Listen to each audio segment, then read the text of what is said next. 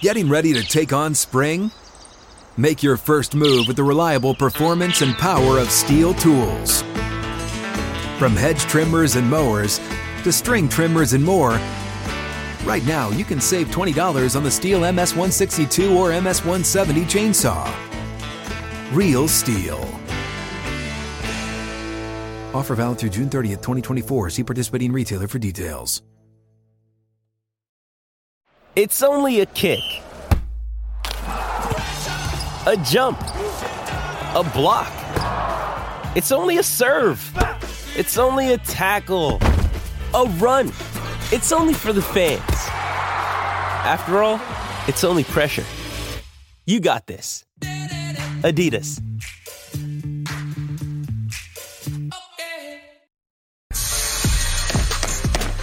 Good morning. And happy new year to you, and happy new year to Richard Sherman, and happy new year to Michael Irvin. How are you guys this morning? Fantastic. I'm I doing hope, well. I hope I'm you both well, got a man. little Happy bit New of Year's. sleep last night. And here we go. Just as important, happy new season to Cowboy Nation, which now wakes up to the distinct possibility of having two home sweet home playoff games in a Jerry world in which it has now won 16 straight games. All thanks to the Cry Eagles Cry, who blew a home game yesterday to the 3 and 12 Arizona Cardinals. Thank you, Beagles, for that. The Cowboys obviously have struggled on the road, but they're now 13 and a half point favorites to cinch the two seed by winning at arch rival Washington Sunday. That's 425 Eastern on Fox. All of which inspires me to say, How about them Cowboys? But I will be the first to admit the Lions rightfully beat our Cowboys on Saturday night at Jerry World. Our Michael Irvin was there for the halftime induction of Jimmy Johnson, of course, into the Ring of Honor. What a ceremony that was, finally. And Michael has made the point here on Undisputed that putting Jimmy into the ring could pave the way for a Super Bowl ring for our Cowboys because it will finally break the 28 year curse of no NFC championship games since Michael's Cowboys won, of course, the franchise's last Super Bowl in early 1996. The NFL gods were certainly with us late in Saturday night's game at Dallas and late yesterday at Philadelphia. So now the question looms for Michael and Richard and I. Should the Cowboys be elated or deflated by Saturday night's outcome? Michael, you first, but this first. Do you agree with me that the Lions got robbed Saturday night at Jerry World?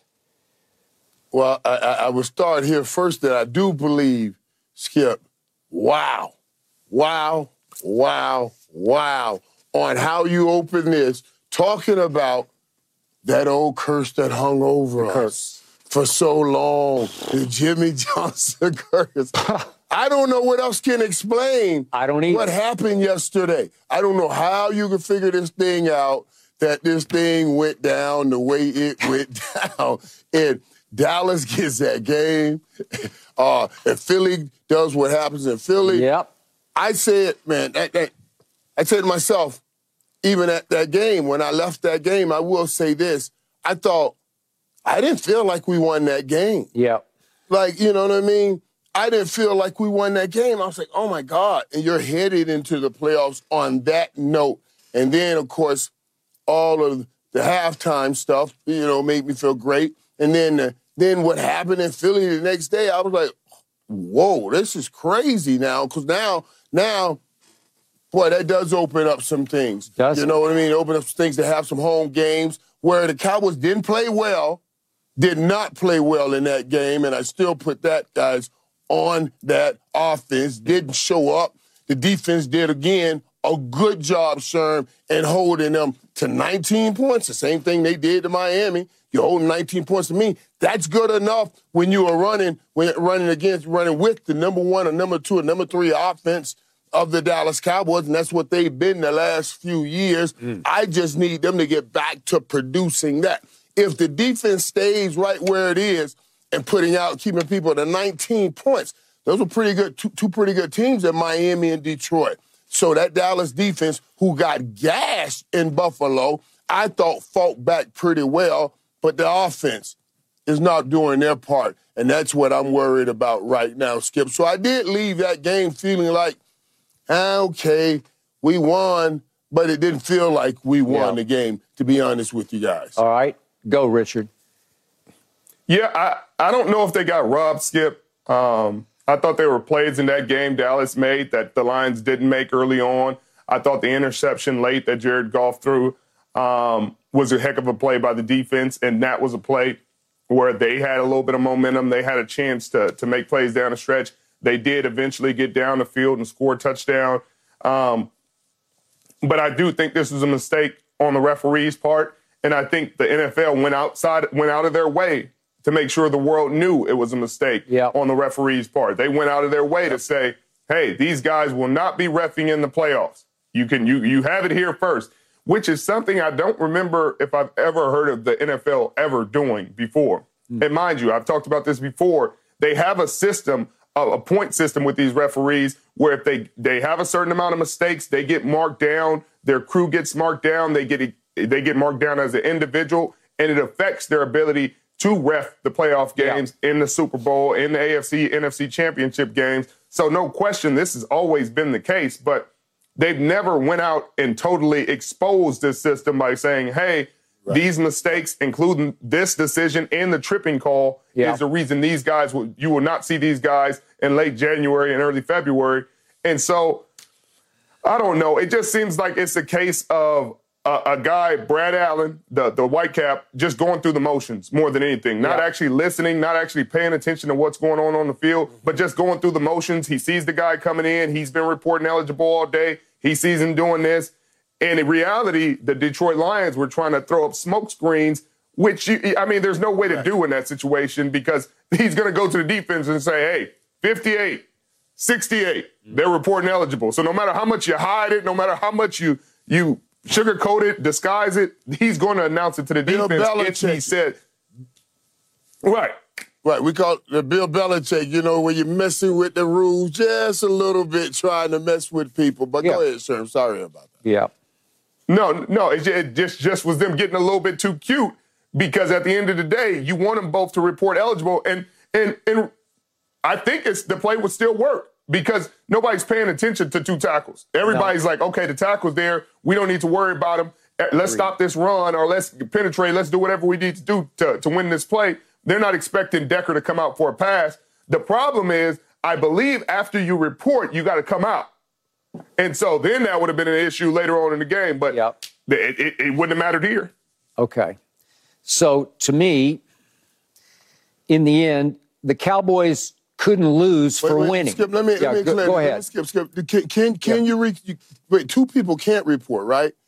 Two can two can two people can't report? Is that right? can report. I don't. I don't know if that's to be true. I don't know if that's to be true. I didn't. I, I haven't got that confirmed. I think okay. they can. Okay. I think two can.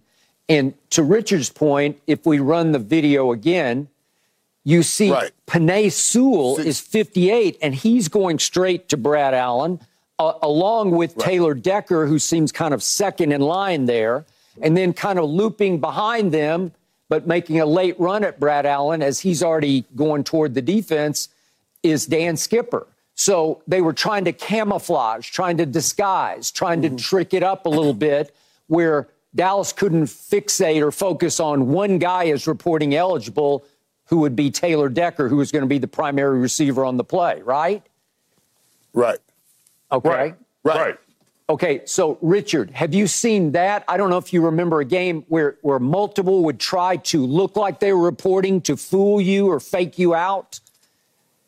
Not not since they changed the rule where the referee literally reports it, goes to the defense, reports it, yells it over the loudspeaker. I haven't seen somebody try to disguise because it doesn't make sense. He's literally going to snitch on you anyway. No matter how much you hide, you got to go over there and tell him, hey, I'm reporting eligible. And he's going to say, no matter how much you hide it, no matter how much you disguise it, he's going to say, okay. 68 is reporting eligible, everybody. Hey, defense, 68 is a reported eligible. So. Okay, but that's not what he got because Dan Skipper had reported eligible numerous times through the game already, which was right. Dan Campbell's way of trying to set up the fakery here the, the you know the camouflage was that right. oh well Taylor Deck because the defense got told regularly oh 70's eligible 70's eligible 70's eligible. And in this case it was going to be 68 is eligible.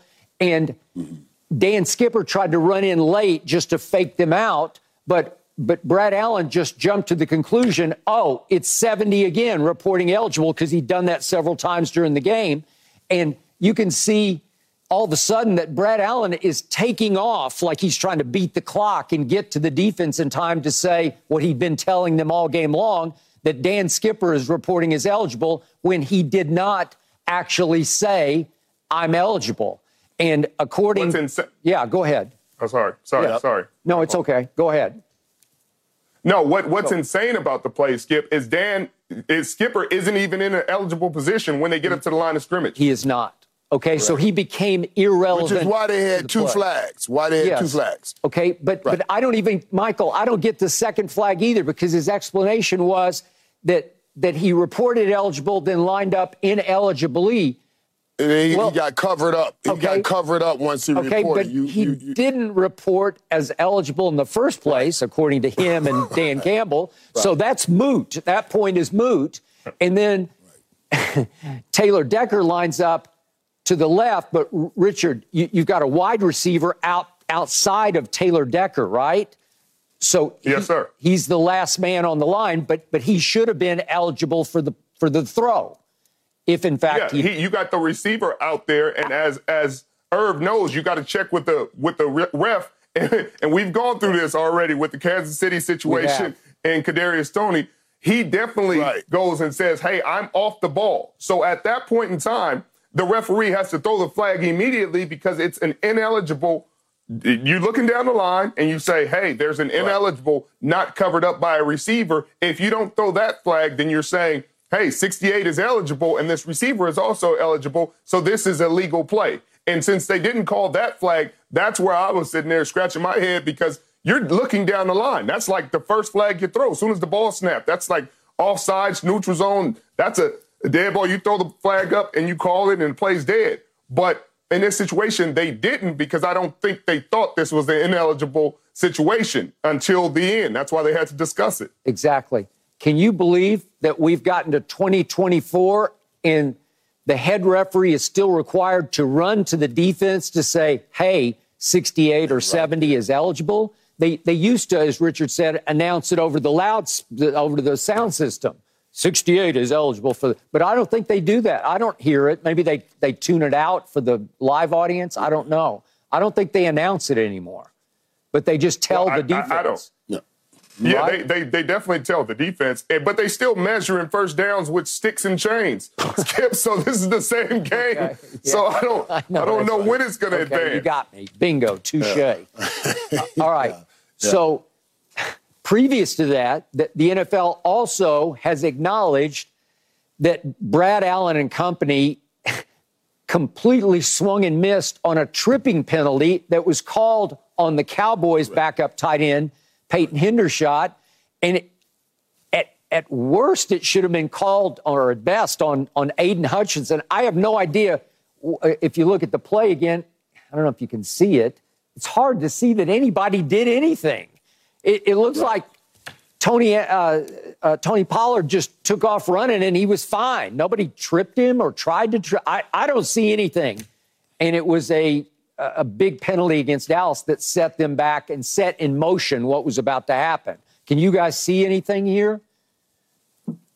Yeah, but I, I don't. I, I, like you said, you know, I don't see. I, I don't see a flag there.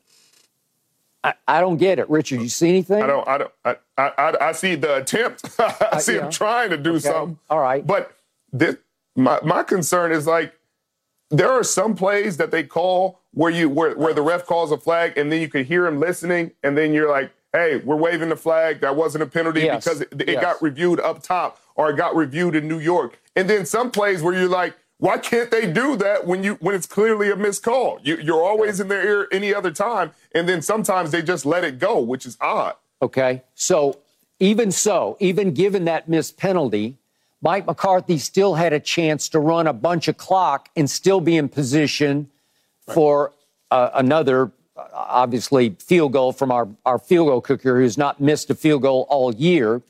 And yet on second down, he tries a deep pass to Brandin Cooks. I think I we know. have it. I don't I, know. I don't know what this was all about because it's just. I don't know what that was. It's it's a killer. I Here was in the box screaming right I here. I bet you were screaming because I was screaming, oh my God. And then, out of bounds. It's Yes, got yeah. no hope Skip. at all. Yep.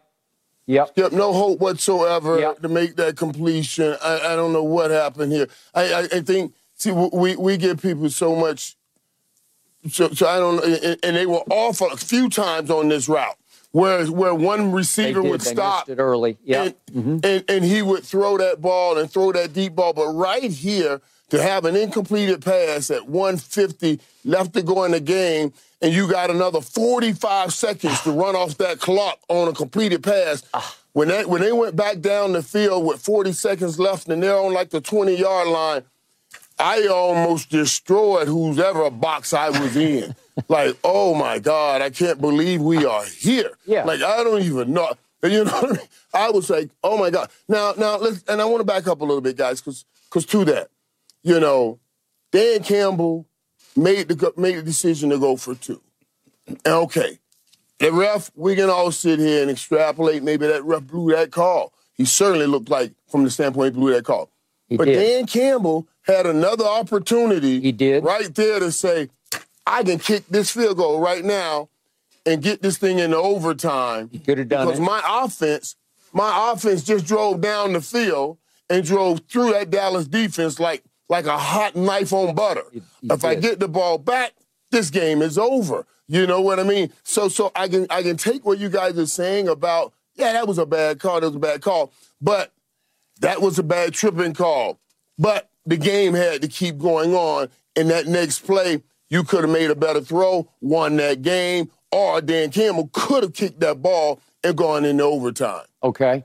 Michael, you said the defense played very well, and it did until all of a sudden Mike McCarthy left a minute and 41 on the clock for Jared Goff and company, and they finally caught fire because they go 75 yards in nine plays for a touchdown.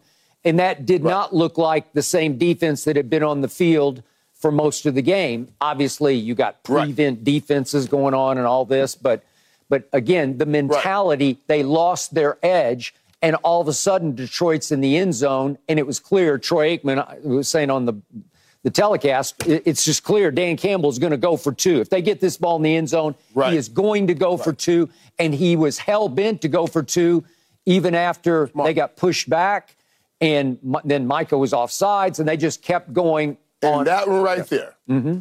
That one right there, Skip. Yeah. That one right there. Now, now the drive, the drive, the score, all of that, okay. But the Micah offsides one, because even during the drive and how the defense had played, you got an interception on that play. Game over. Yep. The game was over when, on that interception. If, Yep. if, if you don't have that offsides. And now that defense that had held Miami to 19 points turned around and held Detroit to 19 points, ended and won this game on an interception. Yep. That's riding in the playoff high for me. That's a pretty good ride. Okay. See what I'm saying? So, so it was just that, and, and, and I give you, it was that Michael mistake on the lineup. It wasn't even a jump. You're lining up both sides. It's it, it made it makes you throw your hands up. Like we're way too late in the season for this. Uh, we're way too late in the season for this kind of lack of focus coming down the line right here as you get ready to go into the playoffs. Okay, so Richard, you take this one. There's still one last two point try, and they line up their backup tight end, try to kind of hide him at the, the edge of the formation, James Mitchell, and he, he just runs sort of a quick out, and they try to clear the area for him. And Jared Goff was just a little wide and and off target with the mm. throw. What what do you think of it? Do you think if the if the throw's on time and on target, that he scores? Kearse is coming off his man Yeah, to I- try to make the tackle. I think it's a tough play. It's a bang bang play. You know, I can't tell you. Football is one of those weird games where Yep. it, there's no tackle that's created equal. You know, one play a guy can can lunge through that tackle and reach for the pylon. Another play, Yep. you know, the it, it Kearse knocks him down and knocks him out of bounds, and it's not a touchdown. So that's why everybody watches the game. So I don't know how that play goes, if he catches the pass or if it's a more accurate pass, I think more likely he finds a way to get the ball across the pylon since it's just a yard away. He, it's desperation time. So no matter what, it's going to be one of those chances where he at least puts it out there and gives himself a chance at the end zone. Yeah. By the way, that if he understands leverage, yeah, if ahead, he understands Mike. leverage, yeah. if he yeah. understands leverage when he's running a route, like if I'm running, if he's running that route and I can feel that guy coming inside out, yeah. then yeah, I can grab that ball and spin out and come out. If I feel him coming over the top. and, and, and that ball is close enough to me where I don't have to, I can grab it and spin back around on the inside and come back and get in that end zone. If he understands leverage, there's no way he could have stopped, got stopped right there. If that dude that's catching that, if that tight end, because it wasn't Laporta, if he understands leverage, there's no way he doesn't get in. Okay, and by the way, Michael, James Mitchell had caught one ball all year, and it had come right. earlier in the fourth quarter of that game on Saturday night. So you right. want to talk about a secret right. weapon who had had no reps at all all year, and all of a sudden you're featuring him in the fourth quarter, and you clearly had this two point play up your sleeve just in case the one to Taylor Decker didn't work or wouldn't fit or whatever. So again, they had two chances to take it home, take a victory home, and they did not. So, Michael, back to and, you. And they put that yeah. tight end, and they put that tight yeah. end there when Laporta was going off. Laporta had the best day, seven grabs in the day. So that, yeah, that was a sneaker tag. I sneaker not, I'd have had Laporta in that position if I'm gonna throw that ball there. Okay, well that's another good point. So, Michael, sum it up. As you left the stadium on Saturday night, were you elated or deflated, not knowing what Philly was going to do, losing at home to Arizona? Were you elated or deflated by what right. you had witnessed? But I had witnessed a couple things, Skip. I was deflated about how that game ended and everything. But I was honestly elated because of what had happened with Jimmy and, yeah. then, and then what I watched my 88 do, you know, and CeeDee Lamb, which, which we'll talk about. We're so, talk so, about yeah, I, I, I left there, man. I was like, man, this is a strange feeling. Because remember now, I didn't know what was going on with Philadelphia. I was like, man, this is, I just don't feel real good about the football part of it. I, I feel great about the other parts of it, but yeah.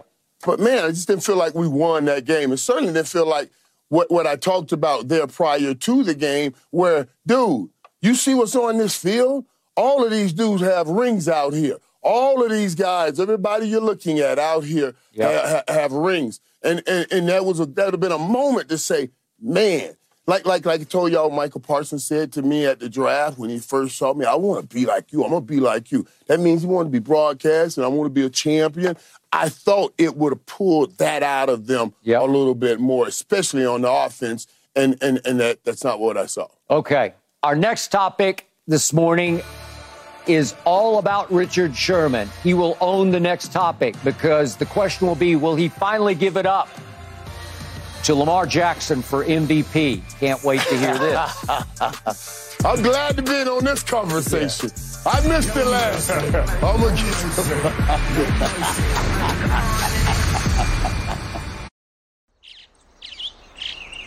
Getting ready to take on spring? Make your first move with the reliable performance and power of Stihl battery tools. From hedge trimmers and mowers to string trimmers and more, right now you can save $50 on select battery tool sets. Real Stihl. Offer valid on select AK system sets through June 16, 2024. See participating retailer for details.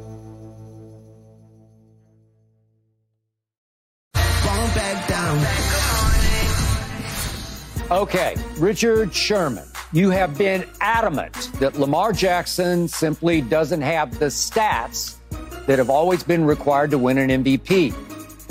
He did obviously have a big game yesterday as the Ravens at home blew out the Dolphins, of course, 56 to 19. Lamar went 18 to 21, 321 yards, five touchdowns, zero interceptions. QBR scale is 0 to 100 of 96. So, Richard, did that performance change your mind? Uh, Skip, no, it did not, because the the fact of the matter remains the same for me. That that that didn't move the needle. It was a fantastic performance by Lamar Jackson at a time his team needed it. It was a statement game late in the season in December. You got to give him all the credit in the world. But the five touchdowns in this game against the Miami Dolphins, as crazy as it sounds, Skip, are almost as many as he had in the months of both September and November combined. In those m- months combined, he had six touchdowns passing. And so when you when you look at the full picture, I just don't see it. And again, people argue with me and they're like, "Man, you're just hating." I don't see how I'm hating. I'm just laying out the facts of the matter. If he you're had not hating, 30 I'll touchdowns, be the first to say you're not hating. Go ahead. No. no. Yeah. yeah, I think because I think he's a fantastic. I thought that was an unbelievable game. I thought he played really well against San Francisco. I think he's having a really good season. It's just when he had his MVP season and it was unanimous, so you got to put an asterisk next to that because it was so outstanding that it was he was the first unanimous MVP in the history of the league.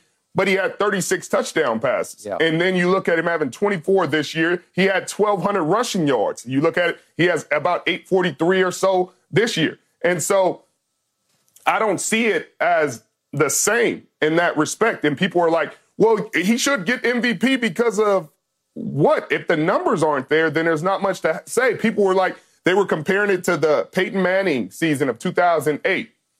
I mean, that season he had six fourth quarter comebacks. Uh, he led the league in QBR. There were things that happened late in that year that that kind of pushed him over the top, but the stats weren't necessarily there. And again, that was 15 years ago. If I look at the last 20 MVPs of the National Football League, three of them being running backs, you had all day Adrian Peterson, mm-hmm. Who had 2,000 yards. You had LaDainian with 31 total touchdowns. You had Shaun Alexander with 28 total touchdowns. But outside of that, it's been quarterbacks. And those quarterbacks, there's only been three Three, and two of them were co-MVPs in 2003, and that was Steve McNair and Peyton Manning. They had 29 total touchdowns for Steve McNair, 28 for Peyton, and they were co-MVPs. And then you have the 2008 Peyton season where he had 28 total touchdowns. And that's it. Everybody else had above 30 touchdowns. And so if you're going to tell me there was an MVP 20 years ago, they were they shared it, and then Peyton Manning 15 years ago, out of all the quarterbacks that have won it, and that's it.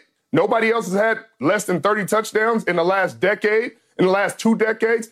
Then I'm going to say I would assume they would stick to that pattern.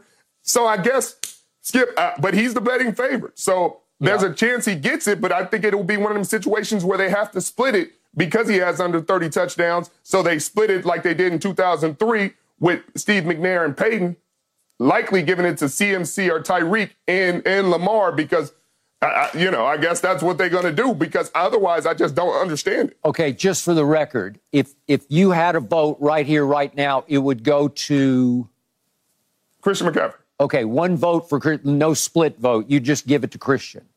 I, I, would split it if that's what we had to do. I mean, it's it's no, closer you, than it was before he had five touchdowns. Right. Yeah. You know, he had five touchdowns this week, right. and, and recency it, it, counts to a degree, but you also have to put the full scope of the picture. So I have to give him credit for what he did against the San Francisco 49ers in a primetime game with the world watching. Right. Played fantastic. And then what he just did against Miami with the number one seed on the line, he played his best football and executed. So I do have to factor that in and his yardage, his rushing, his impact. And by the way, before you go, Michael, Christian didn't have much of a game at Washington yesterday, but he did tweak his, I think it was his calf. They said it wasn't a big deal, but I think mid third quarter, he didn't play much the rest of the way, if at all. I think he didn't go back in at all. So his numbers were right. not huge. He didn't have MVP caliber numbers at Washington for what that's worth. No. Okay, well, go, Mike. And, and now, now, now, right, right now, and listen. When I was home the other day, when you guys were on this, it was just a great day. I was sitting home. I enjoyed the conversation. Richard when I got Keyshawn. to work, yep. yeah, I, I got to work. I told Key, I said, it was so funny when Key told Sherm, all right, Sherm, go ice your face now because we beat you up a little bit. And they both started laughing at the end. It was all funny. It was great. I couldn't wait to get a chance to have, have this discussion. Because I was with Sherm on this, Sherm, because Sherm was talking about this. Sherm said, you guys can't just keep coming up and saying, this is the game to determine the MVP. It's the combination of the whole season. It's not this one game who outdoes each other, who outduel each other in this one game, even though we do do that. We do do that. You know what I mean? I understood what you meant because it was the Brock Purdy's and the Lamar Jacksons like right there battling. And since they got a chance to be head to head, everybody's going to measure them and say, now he's the leader. You know what I mean? But it's a whole season, not just that one game. So I was with you on that, Sherm. Now, now, even, and I think they heard you talking about his numbers. They look like they were directing so at getting him some passing touchdowns. I think so. I think they I heard so you. Right. You I was like, I was like, they heard him. They gonna help him. And then right after the game, they all were hollering MVP. They were. MVP. Like, like them five touchdowns. Now we can do it, Sean. We good. So I was like, okay, I see, I see. They saw this too.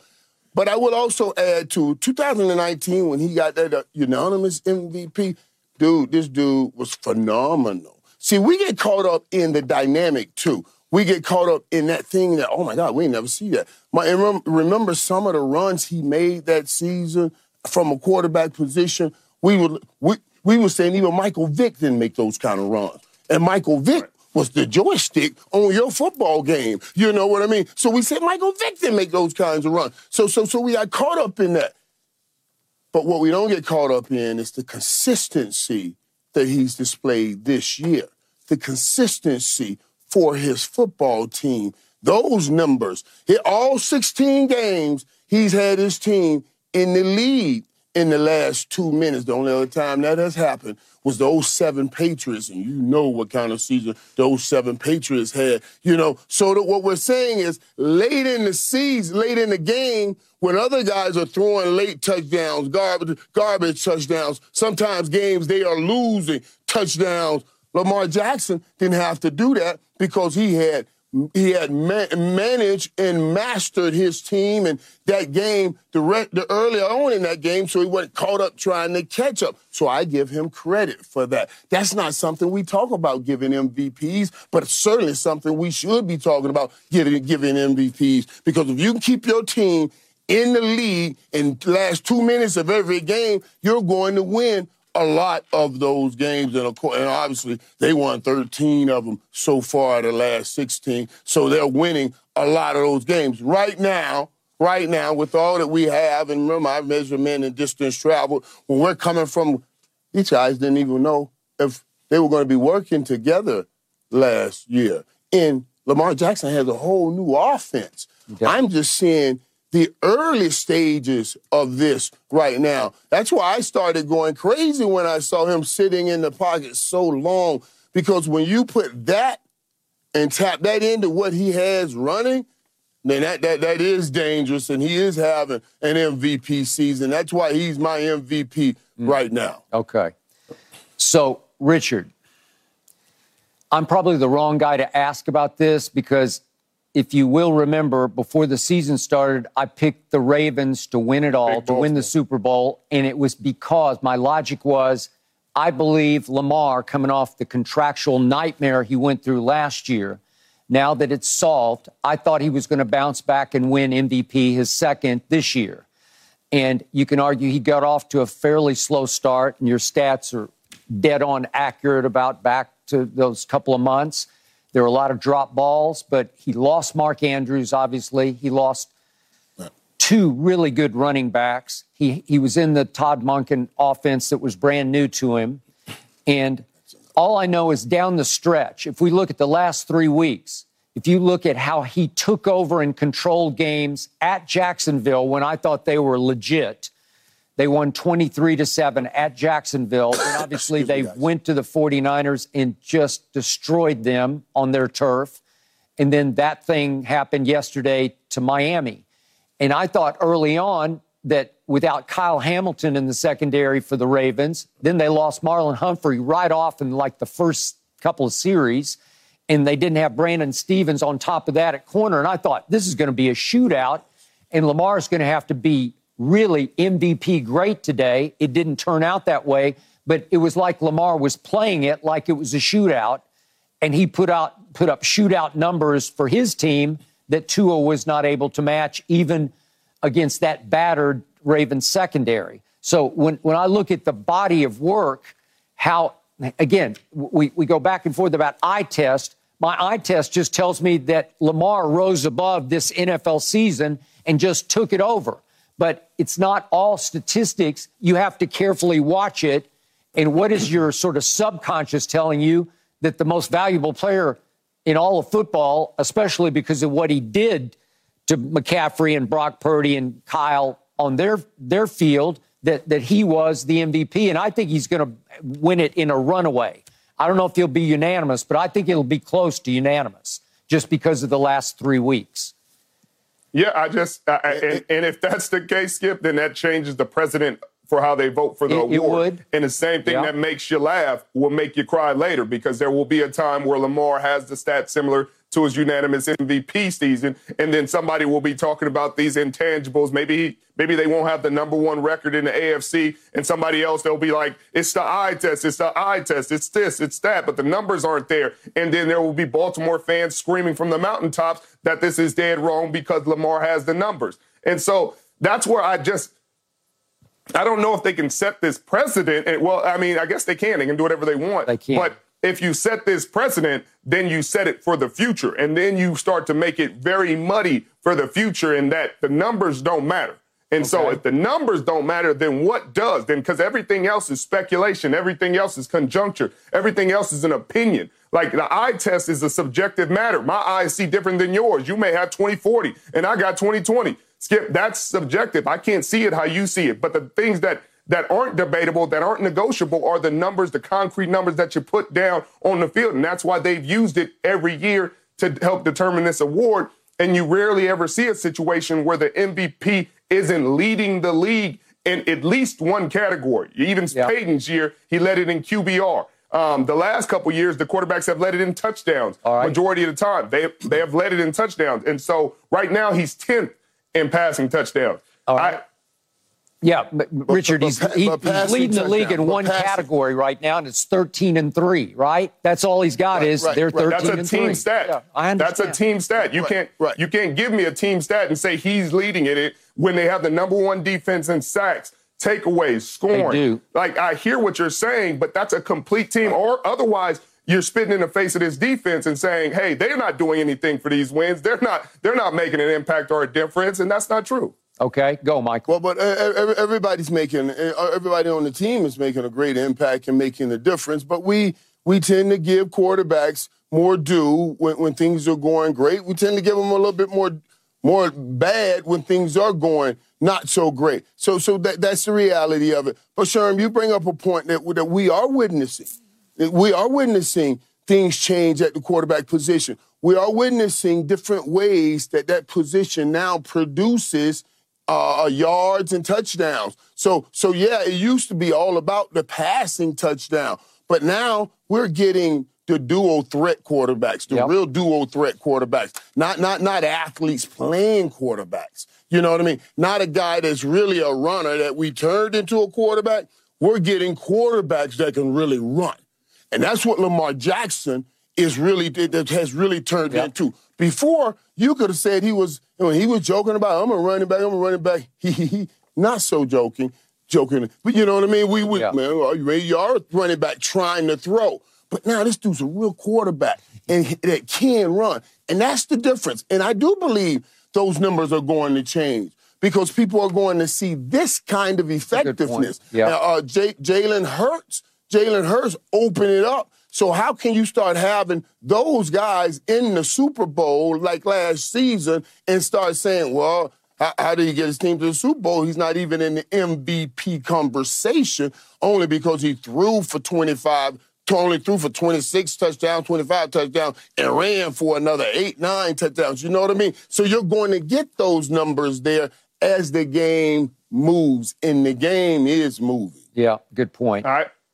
I feel that, but I, I, but I've seen two mobile quarterbacks win the award, and so those quarterbacks had 35 for Cam Newton. Killer won it in 2015 with 35 passing touchdowns, 10 rushing touchdowns. Lamar himself won it with 36 passing touchdowns to seven rushing touchdowns, 43 total. So we've seen it done yep. by him specifically, by another mobile type quarterback in Cam Newton. And the numbers again were a lot more than that. That were 45 total touchdowns for Cam, 43 for Lamar. So again, those points are why I'm saying this is just one of those years where I, if it went co, I wouldn't be surprised. Okay, Richard, last question just for you. You said your vote would go to Christian McCaffrey. How much remember, Brock Purdy has been, I, I, don't know, most of the weeks of this year, the majority of this year, Brock Purdy was the favorite to win MVP. How much has CMAC benefited from Brock Purdy? How much would they cancel each other out along with Kyle's offense, along with his scheme benefiting both of them? How, how much of that would, would cancel each other out, both Brock and CMAC under Kyle? Uh, I, am not. I'm not sure. That's up to the voters. That's a great question, though, yeah. Skip. I I think after his his his performance against the Baltimore Ravens, you know whether the interceptions were his fault or whether they weren't, it, it still happened. It's a four interception game. Yeah. I think that would dissuade some voters and really put the onus on Christian McCaffrey. And I think that's why the the betting odds are the way they are with Christian McCaffrey second in those. I think Tyreek being hurt for one of the games, the last three games, and then having under 100 yards for the last two will affect that. And so I think I, I think if somebody's going to vote for the San Francisco 49ers player, I think it's going to be Christian McCaffrey just because of how that game went for Brock Purdy. All right. Up next here on Undisputed on this New Year's Day, David Tepper's thrown drink up in that luxury box at Jacksonville. Should he be punished and how should he be punished? That's next. No mercy, no mercy. When you need mealtime inspiration, it's worth shopping Kroger, where you'll find over 30,000 mouth-watering choices that excite your inner foodie. And no matter what tasty choice you make, you'll enjoy our everyday low prices, plus extra ways to save, like digital coupons worth over $600 each week. You can also save up to $1 off per gallon at the pump with fuel points. More savings and more inspiring flavors make shopping Kroger worth it every time. Kroger, fresh for everyone. Fuel restrictions apply. Up in a luxury box in Jacksonville yesterday, Carolina owner David Tepper was caught on video tossing the contents of a drink at Jaguar fans. This came late in the game. Carolina lost 26 to nothing. First time the Panthers have been shut out in 342 games dating back to 2002. Richard, please, your reaction to this. Shaking my head, Skip. Mm. because if you if you go back and look at everything that led to this moment, that led to this team being in the position they were, David Tepper is at has his hands on everything. Everything. And whether that's right, wrong, or indifferent. There were people whose job it is to scout and to to understand these college players, to document and, and show where they should fit in the draft, who they should get, who they should not get. And everybody in this department, the you know, I'm not going to speak for anybody because they drafted Bryce Young and they feel good about it, so I'm not going to put any names to it. But there were a lot of people in this building that felt they should have drafted C.J. Stroud. Mm. And hindsight is 2020, and we can see how well C.J. Stroud is doing. But David Tepper went in and said, "Hey, this is my decision. This is my team. I haven't done any research, but I feel this is the best decision. I want us to draft Bryce Young, and I want us to trade two first round picks and DJ Moore, our top receiver at the time, to go get Bryce Young. And now you go back and look and you say, say, while this team is doing terribly, and it would be okay if they had the pick that they earned by playing this bad. But guess what? They don't. They don't. Because their owner got involved and said he wanted Bryce Young. Yep. And so when you think about the the the situation of him throwing a, a drink on somebody, I mean, it it it's it, it, seems like it's right on course with with who he has been in a lot of these situations. He he feels like he's above the law. He feels like, hey, I'm a billionaire. I can do as I please, and there will not be any retribution. There will not be any consequence.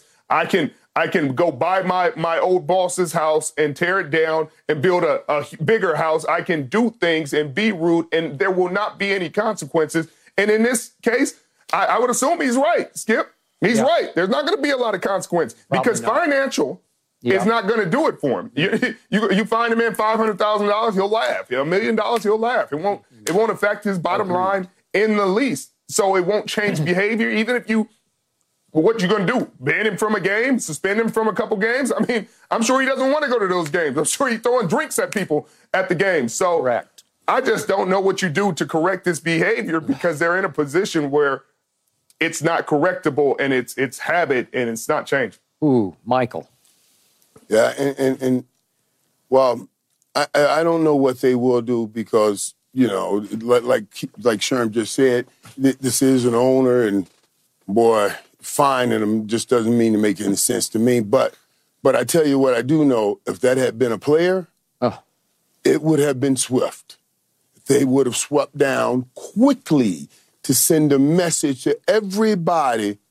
We will not have that. Mm. Yeah. You see what I'm saying? So that's that that's where my mind went with it and went soon with with her. Like, okay, I want to see now when it, what the NFL does about this. This that, that that that's a scary situation. You know, that is a scary situation. You don't know what happens. You throw that water, people start coming and running in that in, in that box, and I, you throw it to the wrong people, and they would have rushed that box. And now you yep. got you got all kind of crazy stuff happening at an NFL game. And that's the last thing the National Football League wants is to be in that type of situation, you know? So, so I, yeah, I, I, am shocked if they don't do something. But I, eh, thing is, if they do, if they say we're going to fine them $5 million, $10 million, I, I, don't know what they do with that 5 or 10 million. I, you know, if you're going to do something like that, I wanted to get out of the NFL hands and just, I want to see you hand over $5 million to somebody to, to say this is his punishment. Don't say, oh, we fined $5 million and you just throw it in the kitty of the hundreds of billions of dollars you have, that kind of stuff. So, you know, it, it, it's something you don't want to see. And the fans have a right when you have a 2 and 14 team and Sherm just told you you had your hand all in this, whatever they're saying to you, they've said about all kinds of owners as they're saying, you know what I mean? Because fans take ownership in these teams, and that's what you want them to do. They're buying all your merch, they're showing up at those games, they feel like they have something to say.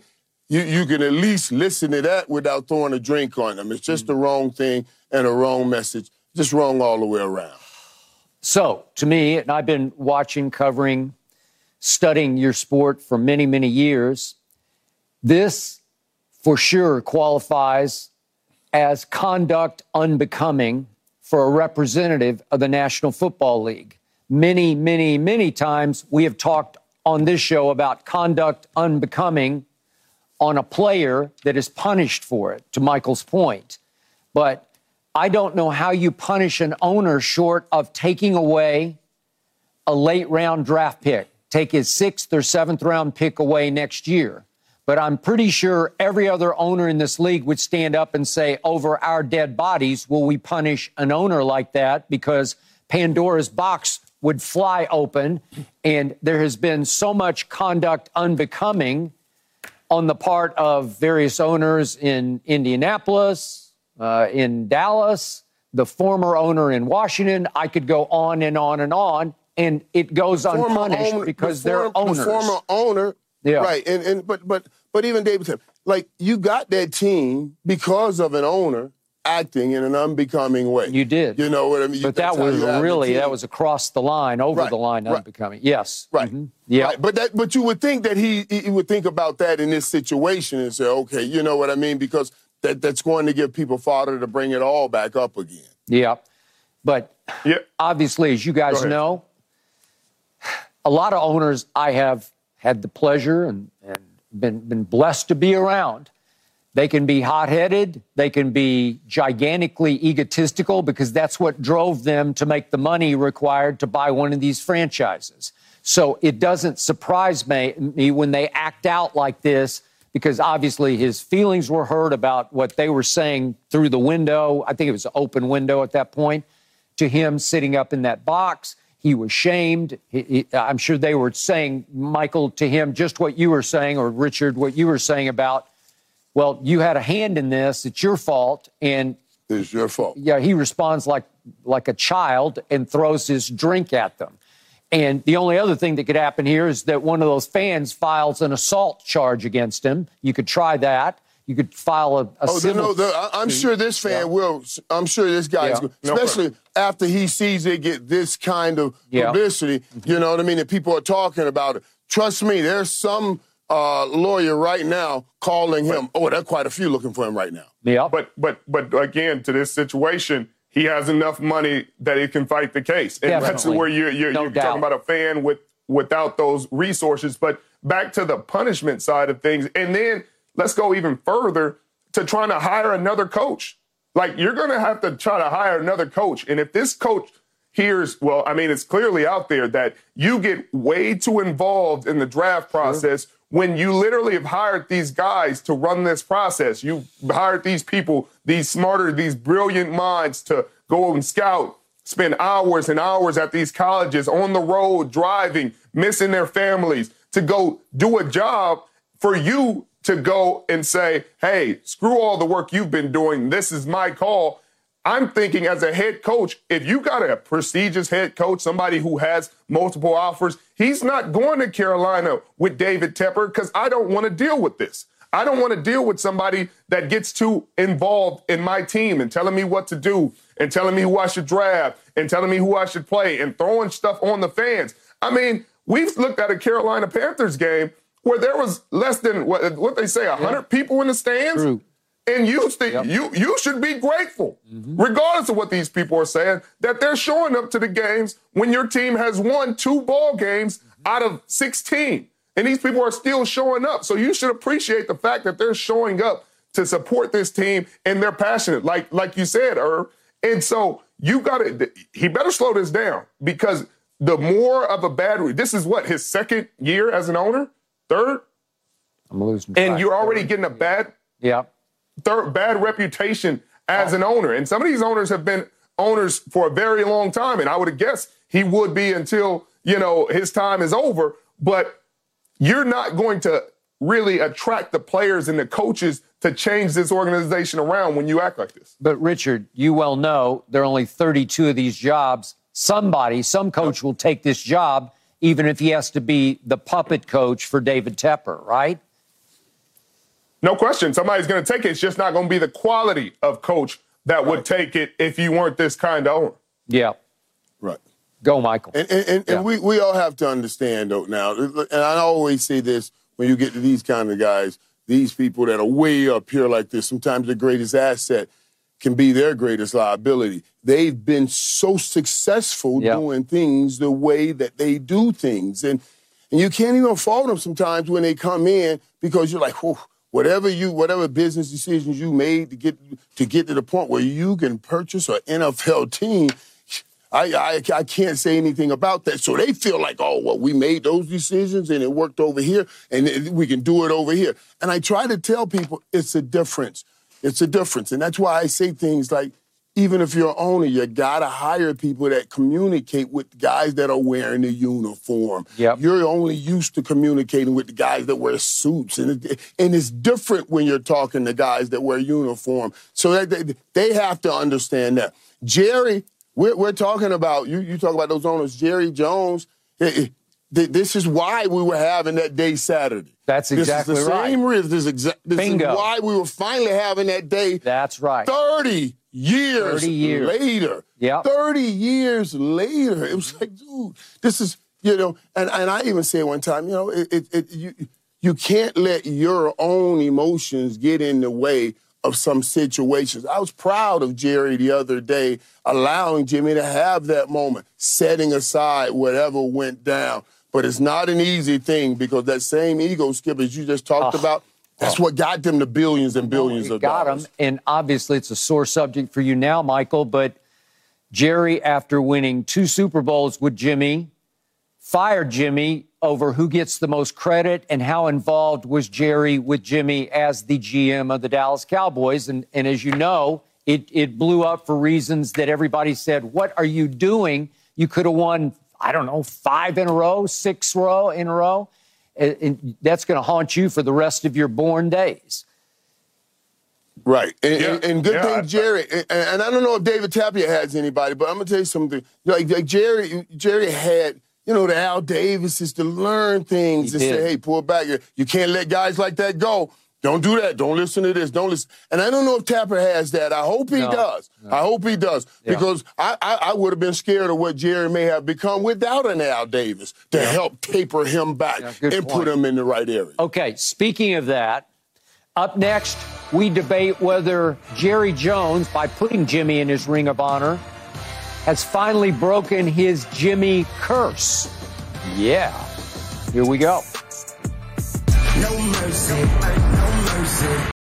Mother's Day is around the corner. Find the perfect gift for the mom in your life with a stunning piece of jewelry from Blue Nile. From timeless pearls to dazzling gemstones, Blue Nile has something she'll adore. Need it fast? Most items can ship overnight. Plus, enjoy guaranteed free shipping and returns. Don't miss our special Mother's Day deals. Save big on the season's most beautiful trends. For a limited time, get up to 50% off by going to Bluenile.com. That's Bluenile.com.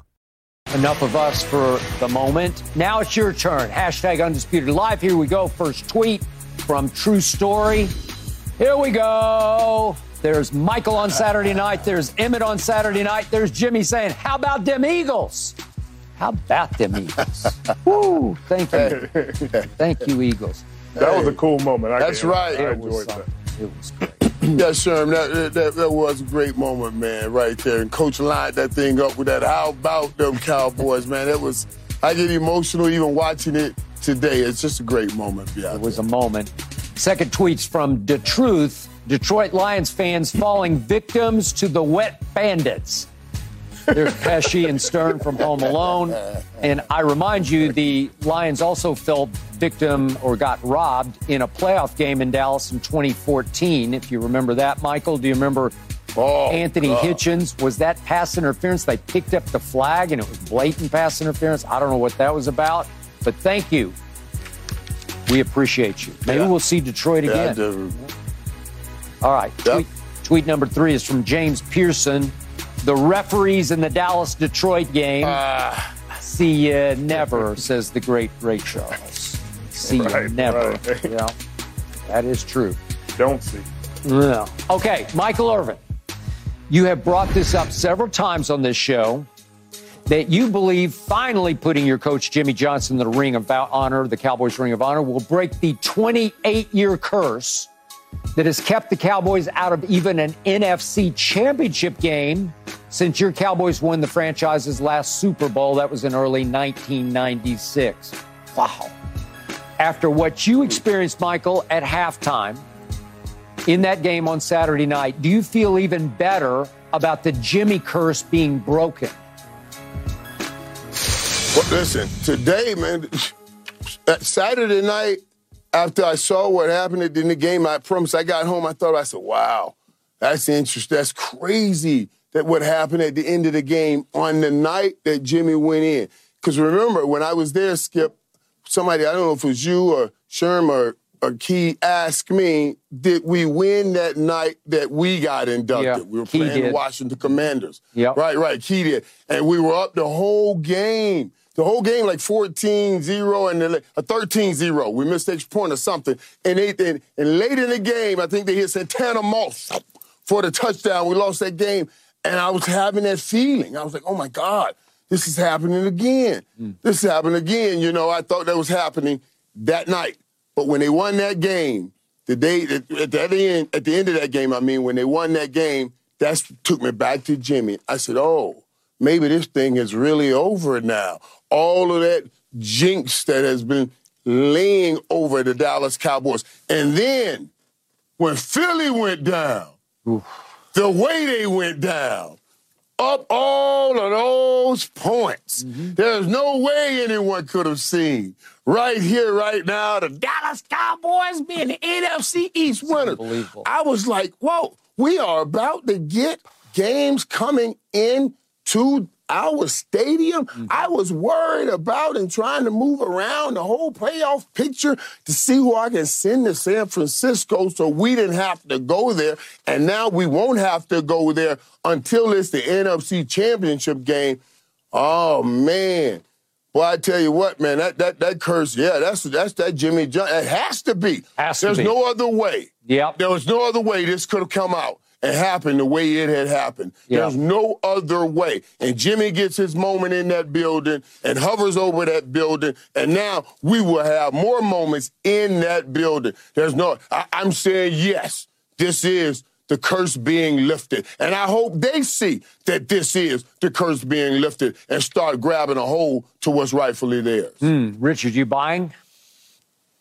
Well, I, I, I don't know. I don't know. This is this is not something that I, I ever thought about. So I can't I can't say that I'm buying or selling. You know, I thought it was a special moment. I thought that was one of the more cool things, just the history of the NFL and all that. So the energy, the the how about them Cowboys was was the icing on the cake, the cherry on top.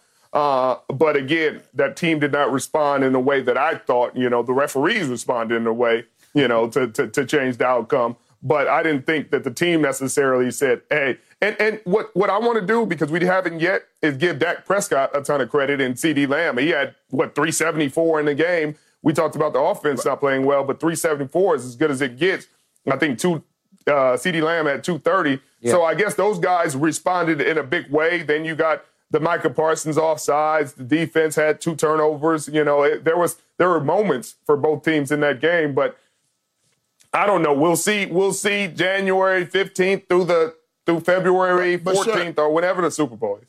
But but but Sherm, if they put up the average, if they put up the regular 40 points that they've been putting up, and they blow that game out, then there is no indication that we can have any verification that the curse had been lifted. So, so this way, this way, as, as odd as it is, as crazy as it is, it has to be this way, just so you can sit and say, "There's no other way," or "There's no other explanation for the things to happen in the way that they have happened, except the curse has been lifted. That's all. That's what I'm saying. You, you, you know what I mean? No way Philly loses that game against Arizona. No way. No way that happens. No way that happens. Not I didn't see that happen to Skip. Six. No kind of right, way. Right. Okay. Not up to Michael. Six. We we got to take the first step first.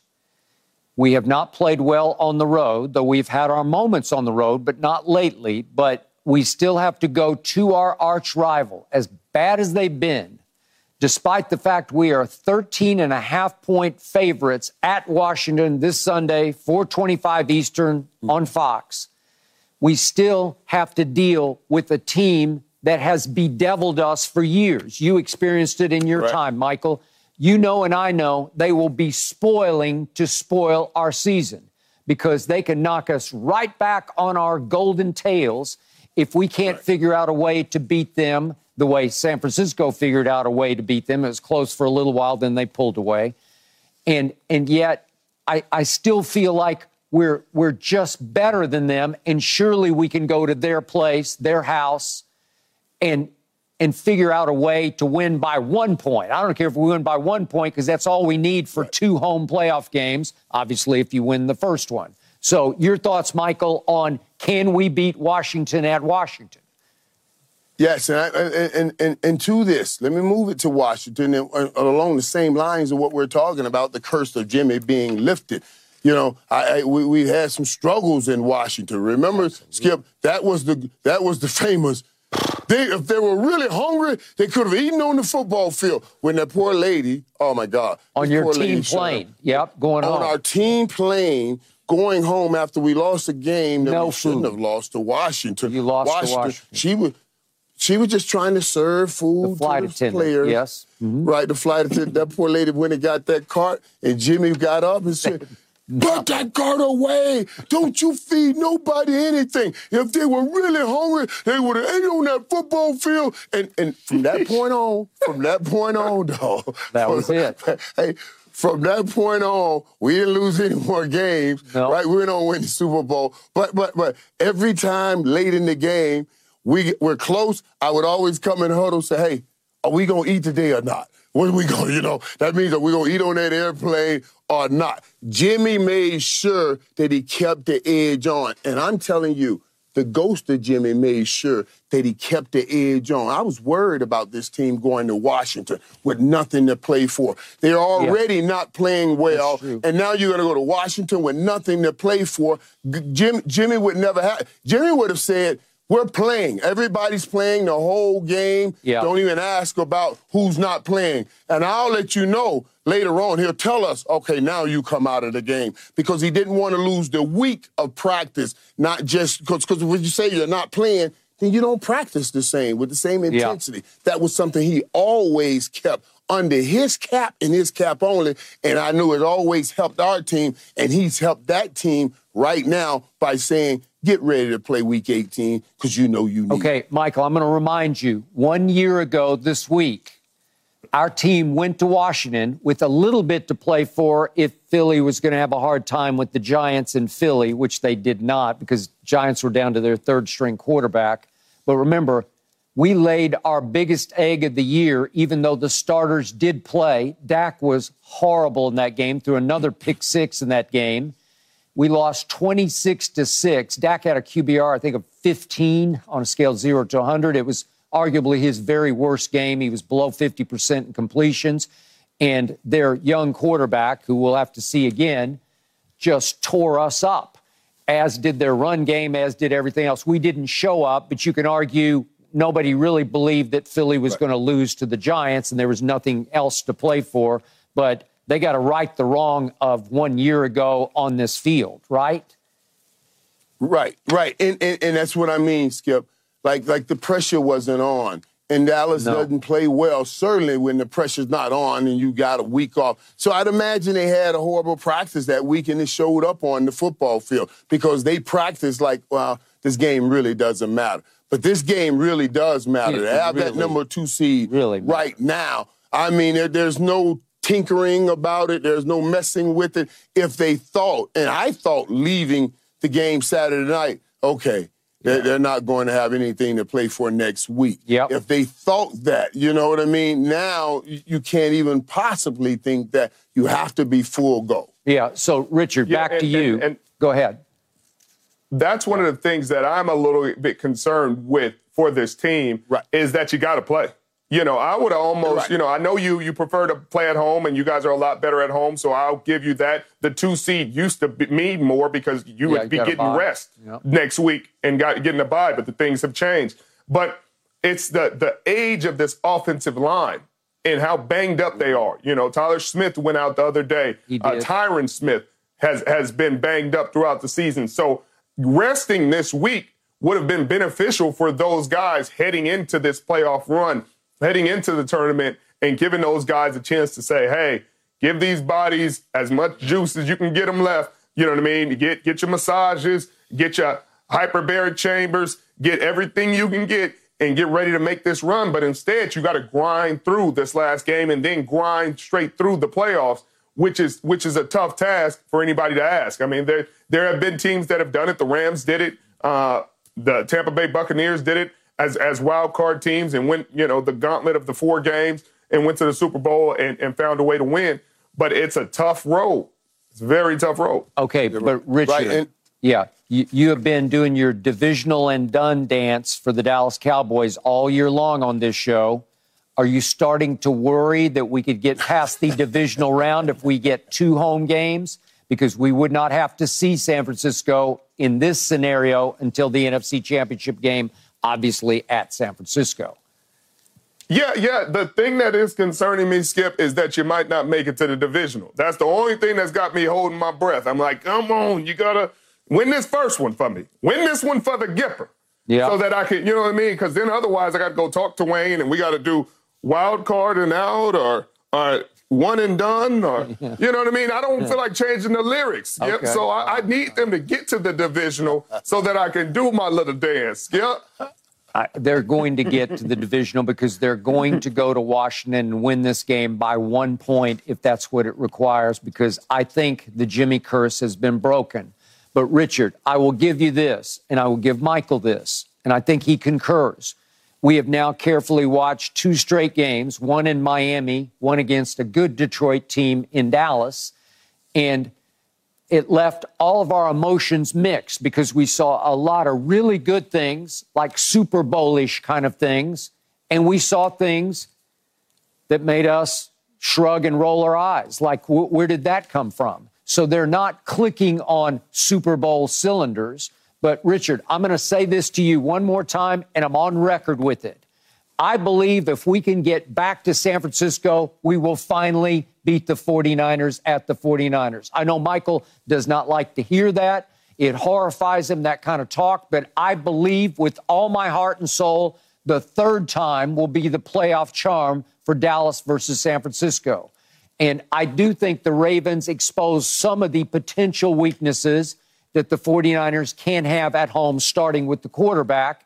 And I think we can do similar things that the Ravens did. I, I believe if Dallas can get there, Dallas can win the NFC Championship game, their first one in 28 years, at San Francisco. And Skip, that's why uh, people say you're getting delusional okay. in your younger age because things things outside of reality. Now, the first things that you say it made total sense. Skip, your team has played really well in these games. Dak Prescott, you know, if yeah. it wasn't for you know the games and the record, he would be having an MVP season. He's leading the league in touchdown passes. He's played phenomenal. Now, yeah. your guy, your 11 from heaven, is concerning to me right now. He's got me scratching I, I my agree. head because last season. Fight He's yep. starting.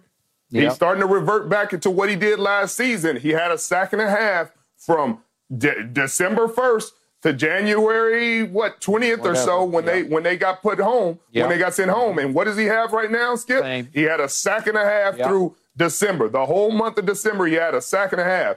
And the only sack you guys had last week it eh, was Dorance Armstrong getting getting home against Jared Goff. And there have been teams that have been able to get home against Jared Goff and sure. to get pressure on him and to get hits on him. And I said that's the only way to really rattle him. You guys weren't able to take the ball from him, but we were not. You're going to need yeah. that pressure. You talk about what Baltimore did to San Francisco. They put pressure. You had Jadeveon Clowney. You had Madubuike. Um, you had guys all over the place. Van Noy putting pressure in his face. This Dallas pass rush has not been the same. So you're saying they gave you the, the the formula and things like that. No, people have got the formula of how to beat the Dallas Cowboys. It's that undersized box you have and running it right down your throat, running it directly at you. Don't run side to side, don't run laterally. They're too fast, they're too athletic, they can do that. You put bodies on men and you move them out the way. And that's what what Detroit was able to do when they did have some success running yeah. the football. All right. Allow me to say one last thing, which is I still believe all this Cowboys can't play on the road is a bunch of hocus pocus. There's no reason we can't play on the road. We went to New York to open this season when the Giants were coming off a, a playoff year in which they had won a playoff game. We beat them 40 to nothing at their place. When we had to win a game, Michael was there here in LA at SoFi. We went to the Chargers when they had won two straight games and were coming off their bye and it was only 20 to 17, but we did win the game, and Michael was up there celebrating in his box. And it was great because they deserve some celebration off that win. There's no reason we can't go to Washington and win. And to me, in the end, there's no reason we can't go to San Francisco, where we only lost 19 to 12 last year in the playoffs, and flip that score around and win 19 to 12. No reason. Eh, Right, and the only difference we are, we have, Skip, is is is I want a few teams to go and take a few shots at them and try to wear sure. them down or yeah. something. And, yeah. and, and, and, you're saying you're ready to go see them go right now. I'm saying no, no, no, I'm not ready for that. Right yeah, I knew you. Uh, I'm not ready.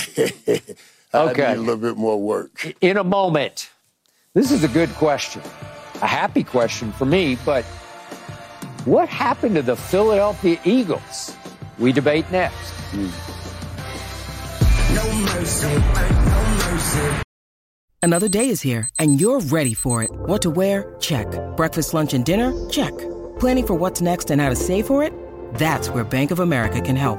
For your financial to-dos, Bank of America has experts ready to help get you closer to your goals.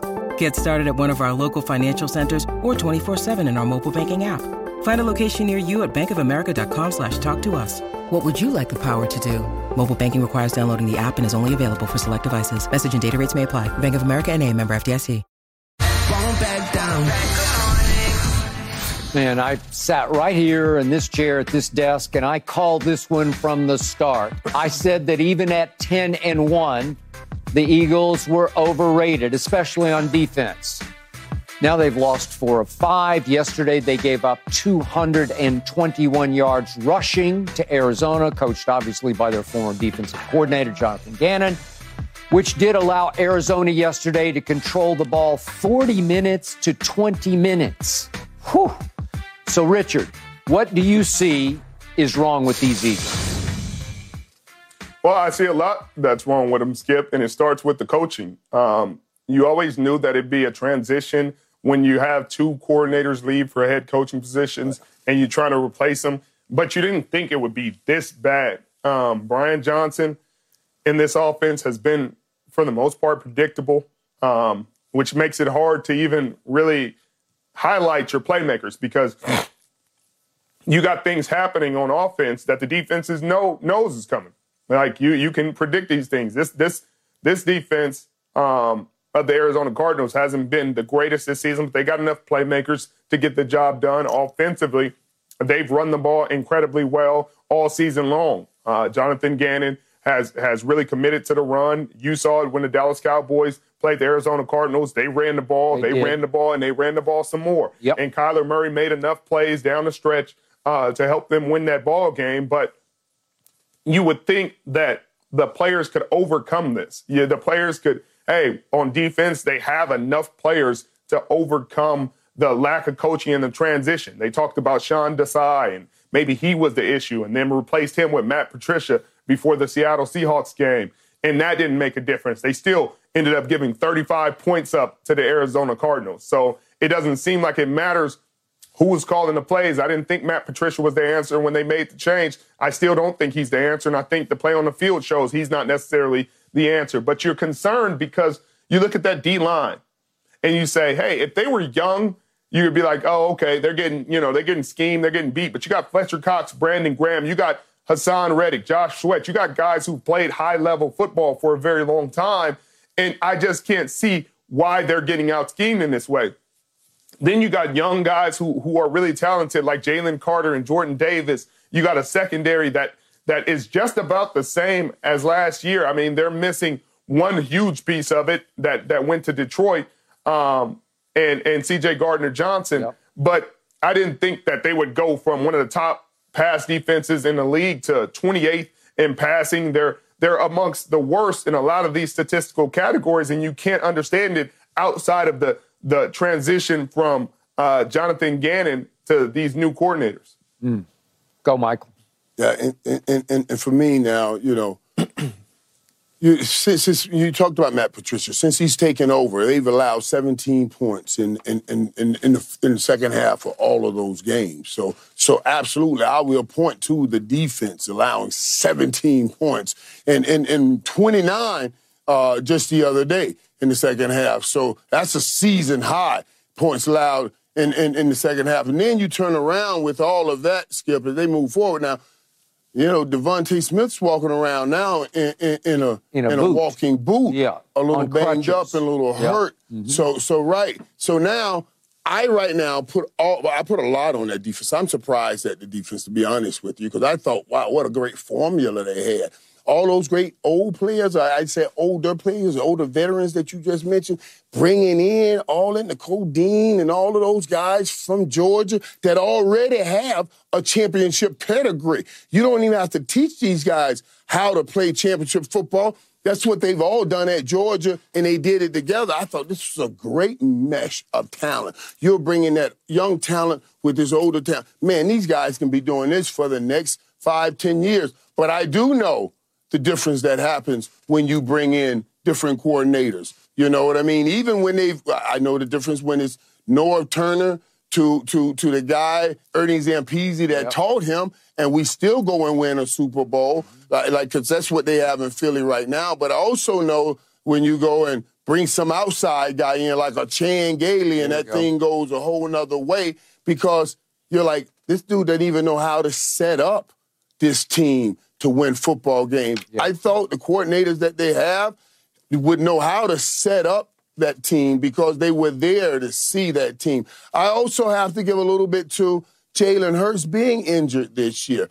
The run game is not as big of a threat no. as it was last season, which made everybody play so many people in the box. And then you got these two receivers, two number ones, DeVonta Smith and AB 11, AJ Brown. Mm-hmm uh, just d- doing damage to people. So yeah, they're not what they were last year when you when you see all of that. But I think it all starts on that defense. When teams know they can score on you like that, that puts some exor- an, an enormous amount of pressure on the offense for the Philadelphia Eagles. The offense put up 21 first half points the other day, and that was nowhere near enough because of the collapse that defense has suffered the last three games. All right.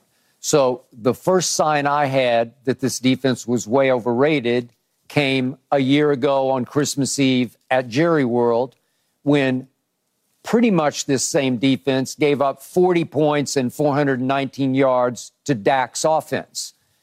Now, Jalen didn't play in that game, but he doesn't play safety, as I kept going back and forth with Keyshawn about. And yet, Richard, there's no way your 49ers aren't going to win that game at Philadelphia, the NFC Championship game, if Brock Purdy doesn't go down in the first series with his elbow injury. There's no way. I, the, the 49ers are going to the Super Bowl. They might have won the Super Bowl over Mahomes, who did not play that well against this torchable Eagles defense in the Super Bowl. But Mahomes threw for 182 in that game, and it, it wasn't vintage Mahomes.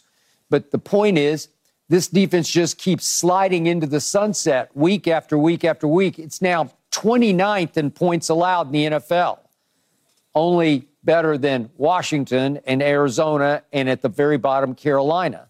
So it's a bottom four defense in points allowed. And on offense, it's now seventh in points scored, which is pretty good, but it's fallen all the way to ninth in rushing with Swift at, at, as their sort of primary lead back. And remember, two years ago, they led the league in rushing. Last year, they were top five in rushing, so they've slipped to ninth. So that's not the same. And then in the all important turnover differential, they're now minus seven, which is 23rd in the league. So, so that's pretty terrible because they have only 17 takeaways on defense, so they don't take the ball away. That ranks 24th. And Jalen has thrown a career high 14 interceptions. Right. So that's that's no good. He's 23 to 14. He wasn't doing that last year. No, he wasn't doing he, that last year. He wasn't doing it. So it, it's right. a bad recipe for now disaster.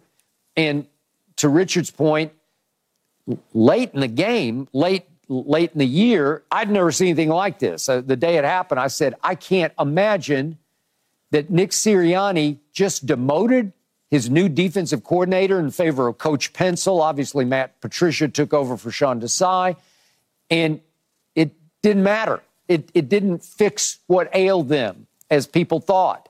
And remember, they went and got Kevin Byard, and everybody said, oh, that's the missing piece to the puzzle.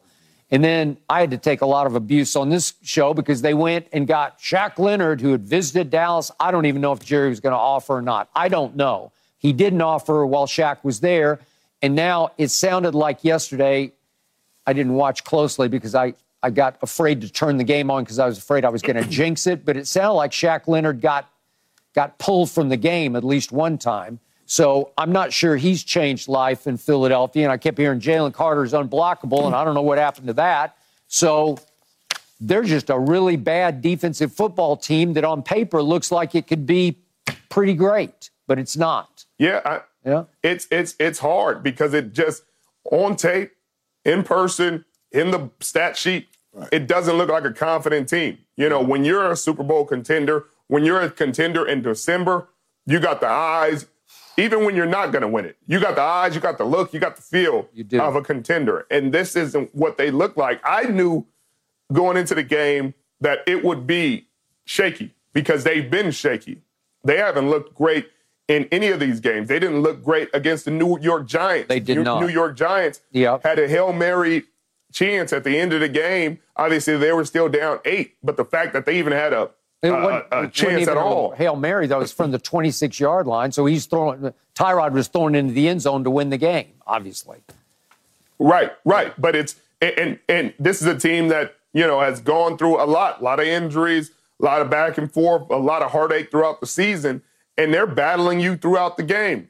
So I knew this Arizona Cardinals team, who shouldn't even be, you know, that's why people are like, NFL's fixed and teams tank.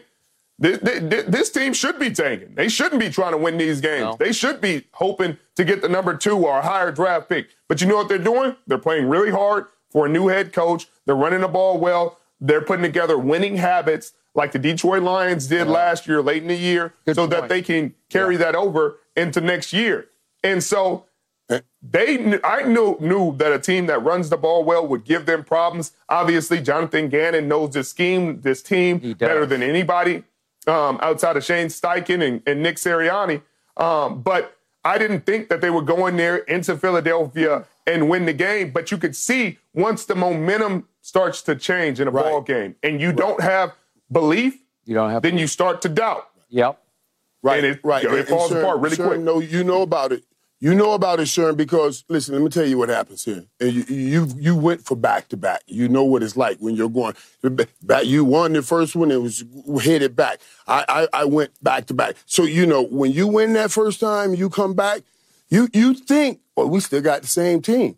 Oh, oh, and you're going into those games thinking, oh, we can turn this on anytime and take over and win games. And early in the season, Philly was doing that, and I kept saying, hey they're ending up, they're winning the games. It doesn't matter, they're winning the games. But but when things start going bad, I'm gonna tell you, man, oh my God. And you start saying, man, we this, we're gonna change it. It'll get fixed next week. It'll get fixed next week. It'll get fixed next week. Next. Around that third, it'll get fixed, and it ain't fixed. You start doubting, oh my God, are we not the same team? And I think I'm seeing that starting to creep in now in Philadelphia. And that's the worst thing that you can take into a playoffs yep. because you're going to have doubt into a playoffs. So I predicted to Keyshawn that Philly would lose one of its last three games. It was Giants at home, then Arizona at home, and at Giants to close. And I was right but wrong because it was Arizona that beat Philly. But I have my doubts that Philly can now go to the Giants and win because the Giants should have beaten the Rams yesterday. They had them dead to rights. And Tyrod missed a little pop pass to Saquon, and then Mason Crossbar, as I call him, from doing Dallas in, he missed the field goal that would have won the game at the end of the game. So the Giants are playing at a fairly high level, and the Eagles are not. And the Giants would like nothing better than to send yep. them into the playoffs with another tail between their legs loss. I can see it. I can see it at this point. I mean, it wouldn't yep. surprise me it's it, it's weird because Philly has the Super Bowl hangover without the Super Bowl, and that's, that's probably true. the hardest right. pill to swallow right. for right. this team and for this fan base is because they felt like they won a Super Bowl. They they were treated like all year like they had true. won a Super Bowl, but yeah. they had not, and they still get everybody's best shot. They get everybody's best best every week, and then they have the heartbreak of losing a Super Bowl. It's a lot to stack on. It is. A lot to recover from. Okay, up next, I got a question for everybody out there and for Richard and for Michael. Is CeeDee Lamb now the best receiver in all the NFL? We debate next. No mercy, no mercy. CeeDee Lamb broke Michael Irvin's single season Cowboys receiving record Saturday night. 13 catches for 227 yards on Saturday night. So, Richard, early in the season, you weren't sold on CeeDee, yet now I can make the case he's performing at a higher level than any receiver in the entire NFL. So, Richard, what's your view of CeeDee now? Yeah, after the, the four consecutive 50 yard games, four catches, 50 yard games, I was not, Skip. It did not appear that way. It did not appear the Dallas Cowboys were sold on it. And yeah, since that point, yeah. he's he's been a revelation, Skip. He's been on a tear. Um, they're targeting more, they're featuring him more, and he's responded and with an all pro season. I think he's up to 1,600 yards. Uh, you got to give him all the credit in the world. He's he's established himself as one of the best receivers in the National Football League week in and week out. He's been a go-to. He had 233 yards in this game alone. Uh, really was the main focus of the offense. Really made it hard for this defense to get any stops. Uh, and they had very few answers. Even in the Miami game, they had very few answers for him. Vic Fangio had to change things up in the second half. But I think he definitely has a case, much more so than he had to start the year. He's established himself. He's shown up in big games. He's provided the stats. He has the numbers. So you give him all the credit in the world. Mm. Yeah, and, and, and I think, man, he has done a wonderful job of putting himself out in front of the crowd and saying, listen, I am here and I am he. Yeah. It, we, we, we watch this season as this thing changes. Incidentally, that play right there, guys, that's what I was talking about earlier when I talked about understanding leverage. You see how CeeDee understood that he was coming inside out, he was able to spin and go back out.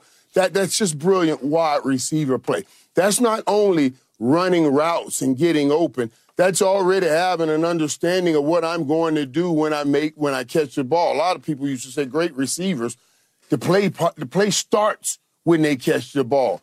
The go okay receiver, that's usually the play ends when they catch the ball. And he has been playing great. The play starts when he catches the ball. It doesn't end. He make, he's making more things out of it. Yeah. Now, that comes off of them give them giving him more opportunities. You know what I mean? They're giving him more opportunities. Why did they give him more opportunities? Out of necessity. They put him in the backfield to help the running game. You know, and I thought that was smart because now when you're taking him away like Tyreek Hill, we don't let you take Tyreek Hill away. We keep him involved. We keep his head in the game. If you're doubling, and tripling teaming him, you put him in the backfield, hand him the ball, let him feel that leather. Throw him something simple in the backfield and let him get a catch. Let him feel that leather and then bring the best of out of him. And they're starting to do that with CeeDee. They understand now he is the catalyst of this football team, the mm-hmm. main protagonist in this movie, and you have to get him the ball if you have any chance, any chance at winning a football game. And I love, you know, everybody's asking me about the record. How he broke the record single season reception and yardage record, my records, you know. And I was like, well, I don't even feel like he's breaking my record. He's, he's still wearing the 88. It's just continuing the legacy of the 88 and what it is. Skip and Sherm, I go back to the conversation we had when he called me, you know, coming out of Oklahoma. You know, he's a big DeAndre Hopkins fan. Yep. He wanted to wear number two. Mm. And he, he, he talked to me about it. He said, I just want to be honest with you, and I want to hear what you have to say about wearing 88. And I told him, I say, man, you wear the number that when you wake up in the morning and you put toothbrush to tooth, whatever's going to pull the best out of you, you wear that. But understand when you put this 88 on, if you put it on, it's going to mean something different to a whole nation of people, especially Cowboys Nation. Yep. They're going to expect great things out of you. They're going to expect winning out of you. They're going to expect championships out of you. And, and he has certainly stepped up to that. We were talking about receivers a couple weeks ago. And I said, man, no, Jerry Rice is the greatest to ever do it. But when you start with, once you finish with that Ian Rice, you start with that M and Michael. And, and I'm to tell you something. This right here, I, Tyreek Hill has had such a wonderful season this season. Got hurt the last few games and still been out there for his team. I don't dock him, uh, dock him as much because I know he's hurt, but he's still fighting for his team. So I say this: when you end with that L and Hill, you start with that C and CeeDee Lamb right now in the National Football League mm. as top receiver in the National Football League. Wow. He's worked his way up to that area to be the one and two right there with Tyreek Hill. So, Richard, back to you. If I can remind you, you texted me a Jerry quote a couple of days after that debacle at San Francisco, that 42 to 10 thing that the Cowboys suffered. Remember, it was a weird Jerry quote in which it sounded like Jerry was not sold on CeeDee. It sounded like Jerry didn't have CeeDee's back. Remember that? Yes, I do. Okay. Yes, I do. Uh, it, it, and that's what it looked like I, on the football did. field. I, I, I, understand. So I told you it's just weird. Jerry sometimes it's it's not even like he's playing games. He he just speaks some foolishness that I can't quite sort of compute or comprehend. But the point was, CeeDee that week did go to Mike McCarthy and nicely complain and say, hey, I, I just need more than four for what was it, 49 against San Francisco. And the next big game was the one, it was a turning point game. Michael was there. Michael celebrated at the end, but it was one out here at SoFi against the Chargers. So, Richard, if I can just do CeeDee stats from that night forward, that 20 to 17 win right. night, incredible. It, they are off the charts because he is first in targets. This is over the the the game since then, so it's uh, 11 games. last 11 games, he's first in the league in the NFL in targets, but he's first in catches, and he's first in overall yards catching, and he's second in touchdown catches with nine to Mike Evans, who has 10. So he's only one behind Mike Evans. So my point is if you just want to do productivity over the last 11 games, he's in a league of his own. So, yeah, right? Yeah, that's that's 100% true, and that's what we said. But at that time, they were not giving him the targets. No, nope. they were not. They he were was not. getting an average of six or seven targets a game. I don't think he's had less than 10 since after that San Francisco no. 49ers game. He has and not. so that just credit. it, yeah. shows how how they've changed, how they view him, how uh, Dak Prescott has changed how he views Yeah. him, and how they how he has responded is a testament to the quality of receiver and player he is. So Okay. you got to give him a ton of credit. Once Okay. they gave him his opportunities, he took them and ran. Okay, so Michael, here is my theory, my my narrative theory on CeeDee Lamb. In interviews, he's just fine. He did a post-game interview the other night. He, he's he's good, but he's not great. He's not Michael Irvin. He's not electric. He doesn't take over interviews.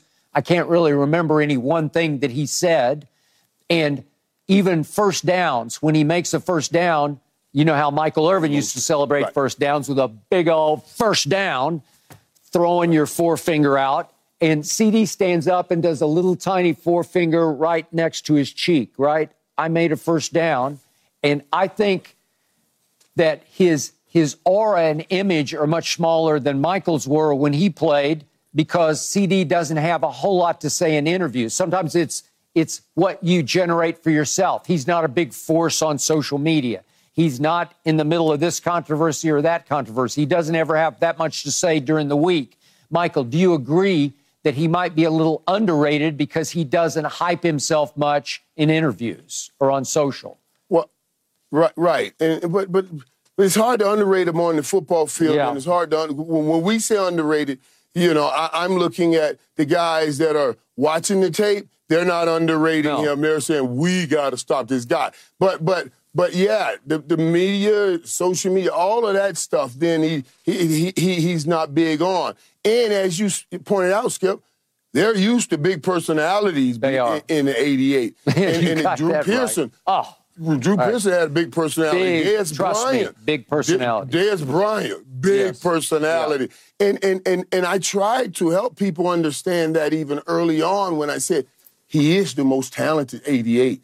Now, now, most physically gifted football player, 88, the only one that played outside, inside to the level, to the level that he is playing it. You know what I mean? 50, but he is not slot he- and wide. Yeah, 50 right, 50. Right, right, Yeah. right, right. Inside, outside. Yeah. But he's not that big uh uh emotional leader. No. You know, when I No. did that first down, when I did the first down skip, I fully understood that. That wasn't that wasn't just about me doing No, it's about down. everybody. When I scored a touchdown, I- right? I got it. When I scored right. a touchdown, it was let me tell you what so it right. somebody somebody told me, you know how hard that journey is to go 100 yards to be successful in business or in life, when you got a great journey like that, Yeah. you got to have small celebrations. So I started saying those first downs, those are small celebrations. You get enough of those small celebrations, you'll have the big one, which is the touchdown. You know what I mean? Yep. So he doesn't understand how to lift up the whole team by saying, hey, that was our first down, let's go.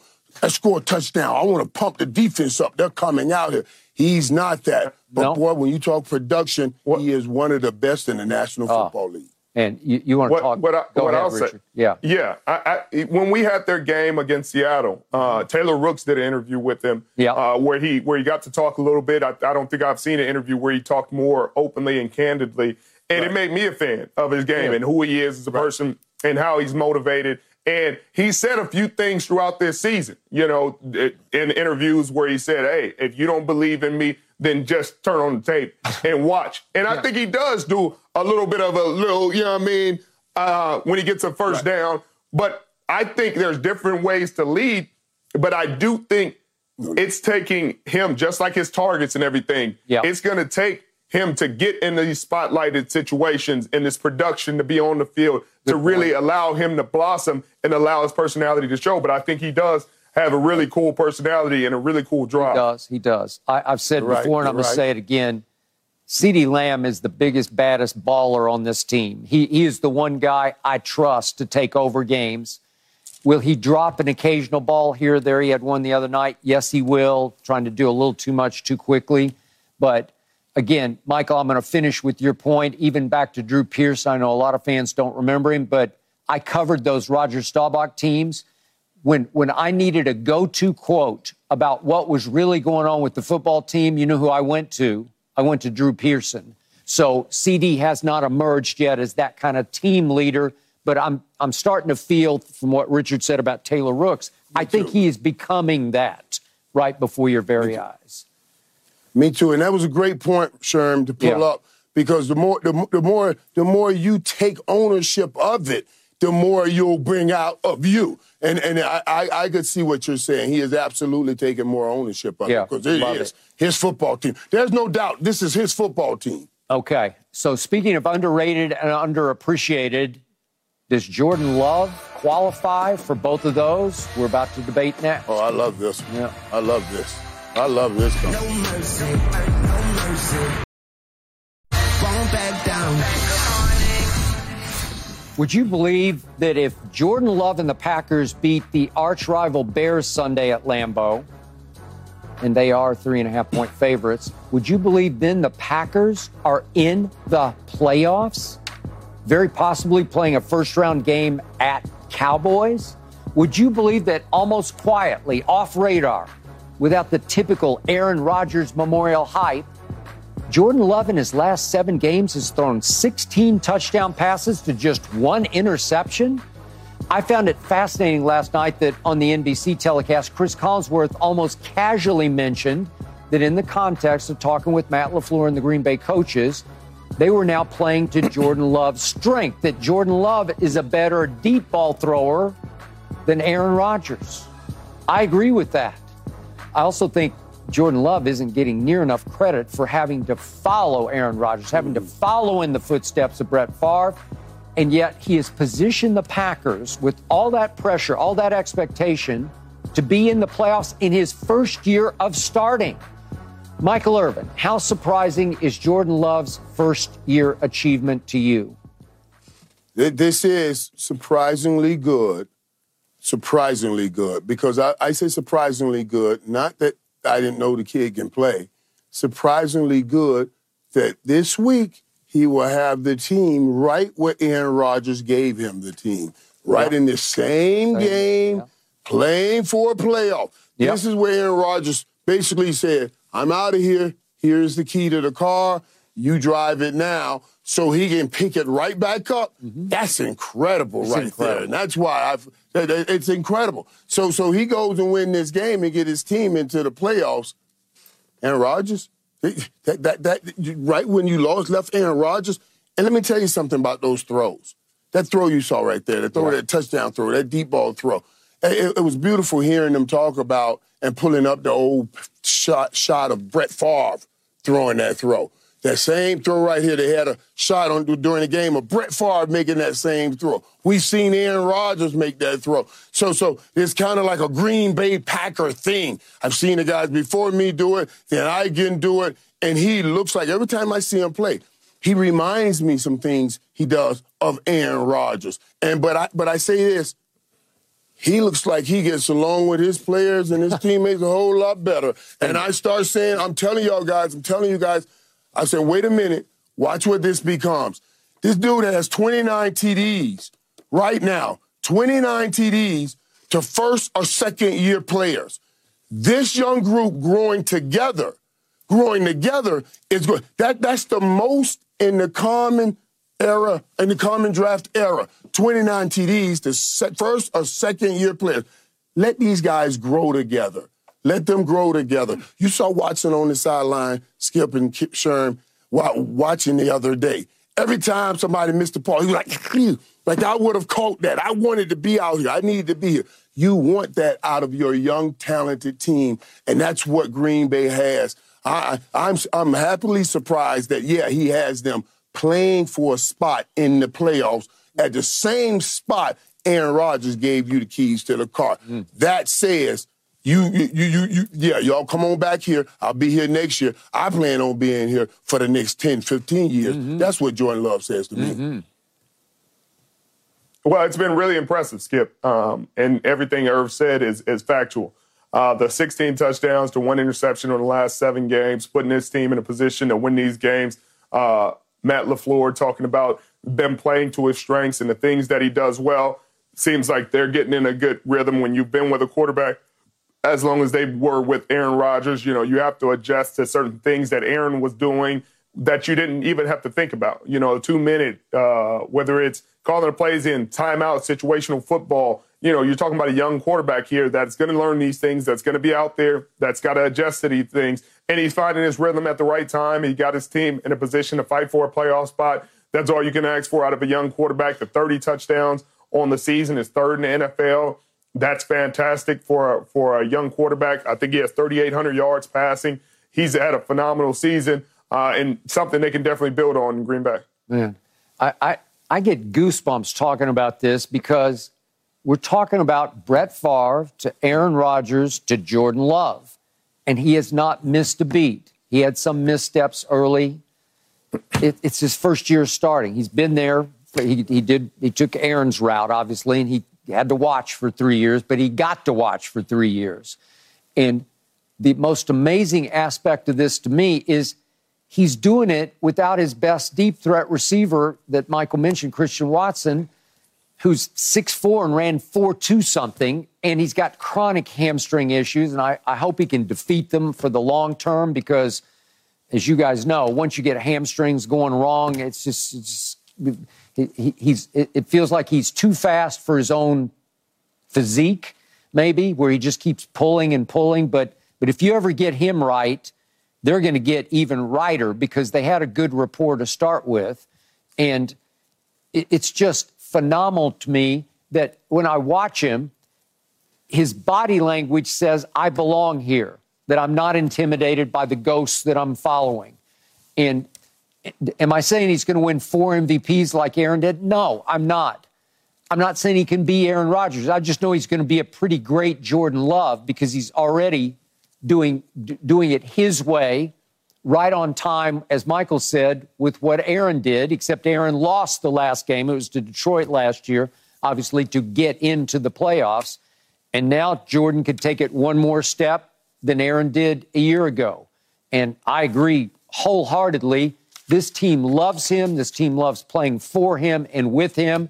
And that's a big difference and a huge change from what it used to be with Aaron. Right, and Skip, I, I, believe he's way ahead of the curve in this sense because what we're talking about is he only needs those, those guys, as great as they were for the last 30 years, each only brought in one Super Bowl. And this team starting right where he is right now, Yeah. going and getting ready to go into a playoffs, I, I believe he'll, he can bring in that one Super Bowl. Yeah, he can I do definitely too. catch that. He may not get the four MVPs, but No. what I see on the field can bring you a Super Bowl. Agreed. Okay, up next, got to talk about the Ravens one more time. Are they now locks to win it all, to win the Super Bowl? We debate next. No mercy, no mercy. Won't back down. Once again, your turn. Hashtag undisputed live. Here we go. First tweet from Sid M. Skip resorting to lifted curses if Dallas plays the Niners in postseason. I do that. Oh, uh, yeah. Okay. I knew that would get run around. Oh, yeah. Well, you can laugh now, Sid, but we'll see who gets the last laugh on the broken We'll curse. All right. This is from Karloff. Love playmaker talking about other wide receivers wearing 88 for the Cowboys. That's Jack Black from School of Rock, highest standard. It's an honor to listen to Michael on the show. Way to go, Michael. Right. Right. All thing. Yes, sir. Standard. And finally, Liz Shaw says Cowboys after Jimmy Johnson's Ring of Honor ceremony, the spell must be broken. Cinderella transforms into the belle of the ball, as our Cowboys are right before your very eyes. Thank you, Liz, for that. Okay, so in the last three weeks, Think about this. The Ravens have won 23 to 7 at Jacksonville, then 33 to 19 at San Francisco. Then yesterday they of course demolished the Dolphins 56 to 19. So, Richard, scale of 1 to 10, how much do you believe the Ravens will win the Super Bowl? Uh, I think it's 50 50 between them and San Francisco. I think uh, they got a great team, and they're going to. I, I would think they walk through the AFC and make it to the Super Bowl, and they're in Las Vegas. I would think the same for the San Francisco 49ers. I think it'll be a, a good game in Vegas. So uh, I, would say 50 50 both ways. So you'll say five, scale 1 to 10, you'd say you'd give it a 5 and you'd give San Francisco yeah, yeah, a five. Yeah. Okay, Michael. Yeah, same. Well, man, I mean, with seeing what they just did to San Francisco, you know, and, and, the way they just handled Miami, they're clearly the best team in the NFC, best team in the AFC. They're the best team in the National Football League right now. I came in here thinking a 10 on their opportunity of winning a Super Bowl, but I'll drop that to a nine and a half, and I'll throw out what I threw out before because they've led – every game in the last two minutes of the game. You got to pass every class before you win a Super Bowl in the NFL. Yep. They will be in a game and down seven, eight, ten points, and I need to see Lamar come back and do yep. that. I'll give him a nine and a half just because I haven't seen it. Okay. I'm going to go to a nine just because I'm not seeing the 85 Bears here. I'm not seeing just absolute lock where I just say nobody's going to touch them. But I think Richard brought this up earlier, and I'm going to echo. But the Ravens are the first team since the 1970 merger to lead the league in points allowed and in sacks and in takeaways. And takeaways. Well, it's just right. I, I don't know that it's, maybe it's not 85 Bears ish because it's not a brand new scheme that Buddy Ryan was teaching and coaching that nobody could figure out how to to deal with. But man, they're good. They're, they got beat up yesterday. They're down Kyle Hamilton. I don't know about. He's got a sprained knee, and the the Stephens kid wasn't able to go yesterday. And then obviously Marlon Humphrey was lost. It looked like he tweaked his calf, and you never know. Could, can that plague them throughout the playoffs? They're they're a beat up team. It looked like Patrick Queen has a shoulder that he keeps aggravating. But I, again, with Lamar playing at this level and the weapons that they have in place of obviously a Mark Andrews and the two running backs they lost, I don't know. They they look pretty invincible to me, especially with two home games to get to the Super Bowl. I, I know we if we go back a few years, Lamar had the one seed and Tennessee went in there and just kicked their tails. That's not going to happen this time. Right. I, yeah. I, right. Right. Man. Because you said it, Skip. You mentioned it. You said it's not 85 Bears, but no. but I think it is. I think it is in this sense, Skip. I've always. What do I say here? Defense don't win championships, but turnover defense yeah. that can win you championships. And you know, you, you get to the quarterback, and they're the lead, they like Sherm just talked to you about. They lead the league and getting to the quarterback and taking that ball away. You can win Super Bowls with that kind of defense. And that is, that's why I say that is. They, they got to the quarterback and they took the ball away as best as anybody, those 85 Bears or those 2,000 Ravens. They did. So, Richard, you're not putting that much stock in 33 to 19 at San Francisco then? No, I put a lot of stock into it, but I, I know how it goes in these playoffs and I know how it goes in these Super Bowls. I've seen teams win games in the regular season and lose, get to those teams in the playoffs, et cetera, et cetera. So it's a it's a tough game. It's a different atmosphere in those playoffs. So you got to wait and see. You know, like you said, there's been situations where teams have a lot of success in these regular seasons, and in the playoffs, things you, you stumble or a mistake here, a mistake there, and it's a very unforgiving game in those playoffs. There is no redos. There is no second chance. There is no hey, let's let's get them next time. It's get them next year. And so I think it's going to be great. I look forward to these playoffs. I hope we get some of these storybook conversations, these these really where where the script of the NFL is is in play. I want to see I want to see Stafford go to Detroit. I want to see Flacco yeah. come back to Baltimore with I the agree. Browns. Yeah, That'd be a fun. These are the storylines that I want to see, and that would make these playoffs a very memorable. Huh. I just want to see Dallas versus the Ravens in the Super Bowl. How about that, Michael? Well, yeah, you, you want to see after, that on Madden after they, After they go through San Francisco, they got to you. You can't just go. You got to get that San Francisco thing out of the way. The road thing, the San Francisco thing, all of that has to get out of the way this year. This can. Hey, this cannot go any farther than 2024. Right here, right now. That's what the Cowboys have to be saying. So, Michael, you believe the curse has been broken? Oh, yeah. The curse, curse has been broken thanks to Jimmy, thanks to Jerry. Nothing that the guys did on the field, but they will benefit from what happened on the field. I agree. So, back to the Ravens. In conclusion, Richard, I, I, just love the way Lamar is playing, and I love the way he's leading yeah. that football team because every interview I see, he says all the right That's things point, because Skip. they're from his heart. He, he, he knows right. that his eye is on that prize in Las Vegas and that they're, they're not going to get ahead of themselves, but they're, they're going to take this one step at a time the right way, the way they didn't a few years back when they had the one seed. Yeah, he is handling those interviews, I think, perfect, Skip. I, am yeah. I'm, I'm, with you on that. I mean, he's short about his answers and but, directed. It looks like he's been talking and working with people on how to maybe. handle those things. And is always focused forward. We're not even talking about where we're to, to the ultimate goal. We're just nope. thinking about right now. He's done a good job at that. Okay, it is time for our predictions for today who wins today's college football playoff semifinals next on Undisputed. No mercy, no mercy. Michigan, point and a half favored over Alabama in today's first college football playoff semifinal. Who wins and what's the score, Michael Irvin? Oh, I didn't know. Point and a half favorite. I love it. Now, I, I've been torn with this because, you know, I do want to see Michigan win this game uh, just just just to disturb everybody. But I have it going down. I have Bama getting their average. I got Bama really winning that game. 31. I had 21. I'm gonna take it to 24. 31. 24. I hope is Michigan 28 25, but I got it, Bama, okay. going 31 Heart 20. overhead? Yeah. Okay. Yeah, yeah, yeah, yeah, yeah. I'm going my head over my heart. Okay, Richard head over heart.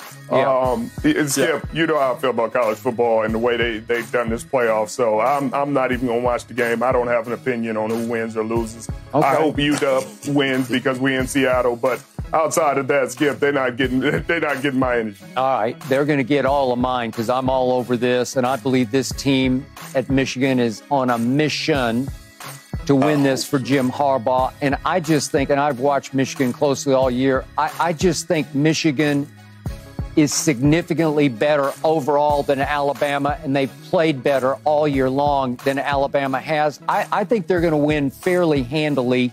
I got it 35 to 24. Okay, let's talk about the second game. Tonight's game, Texas is a four and a half point favorite over Washington. Michael, who you got? Who, who what's the score? TCU was in that game last yep. year, and now, and now, now we have Texas. I have Texas winning this game, 31-28. I really wanted to be a Michigan Texas uh, uh, finals and get Alabama, Georgia, all of them out of there for just one year and let us have that. Mm. So, Richard, I'm assuming right. you're going to pick Washington just because you live in Seattle. That's it. That's it. You got me, Skip. All right, all right. I got it. hey, this is another one that throws me a curve because I think Washington should be a four and a half point favorite over Texas. I've watched them both a lot. I thought Michael Penix Jr. should have won the Heisman over Jayden Daniels because they've won 20 straight games. They went 13 and 0. They beat a really good Oregon team twice. I, their wide receivers are so deep and so explosive and so NFL talented, starting with that Rome Odunze. I, I just, I, I think this is a mismatch of wide receivers versus a torchable Texas secondary. I, I don't understand the point spread, but I'm going to go 38 to 21 Washington. Okay, that is it for today's Undisputed. We will return tomorrow at 9.30 Happy Eastern. New Year! And I Happy New Year. Wait.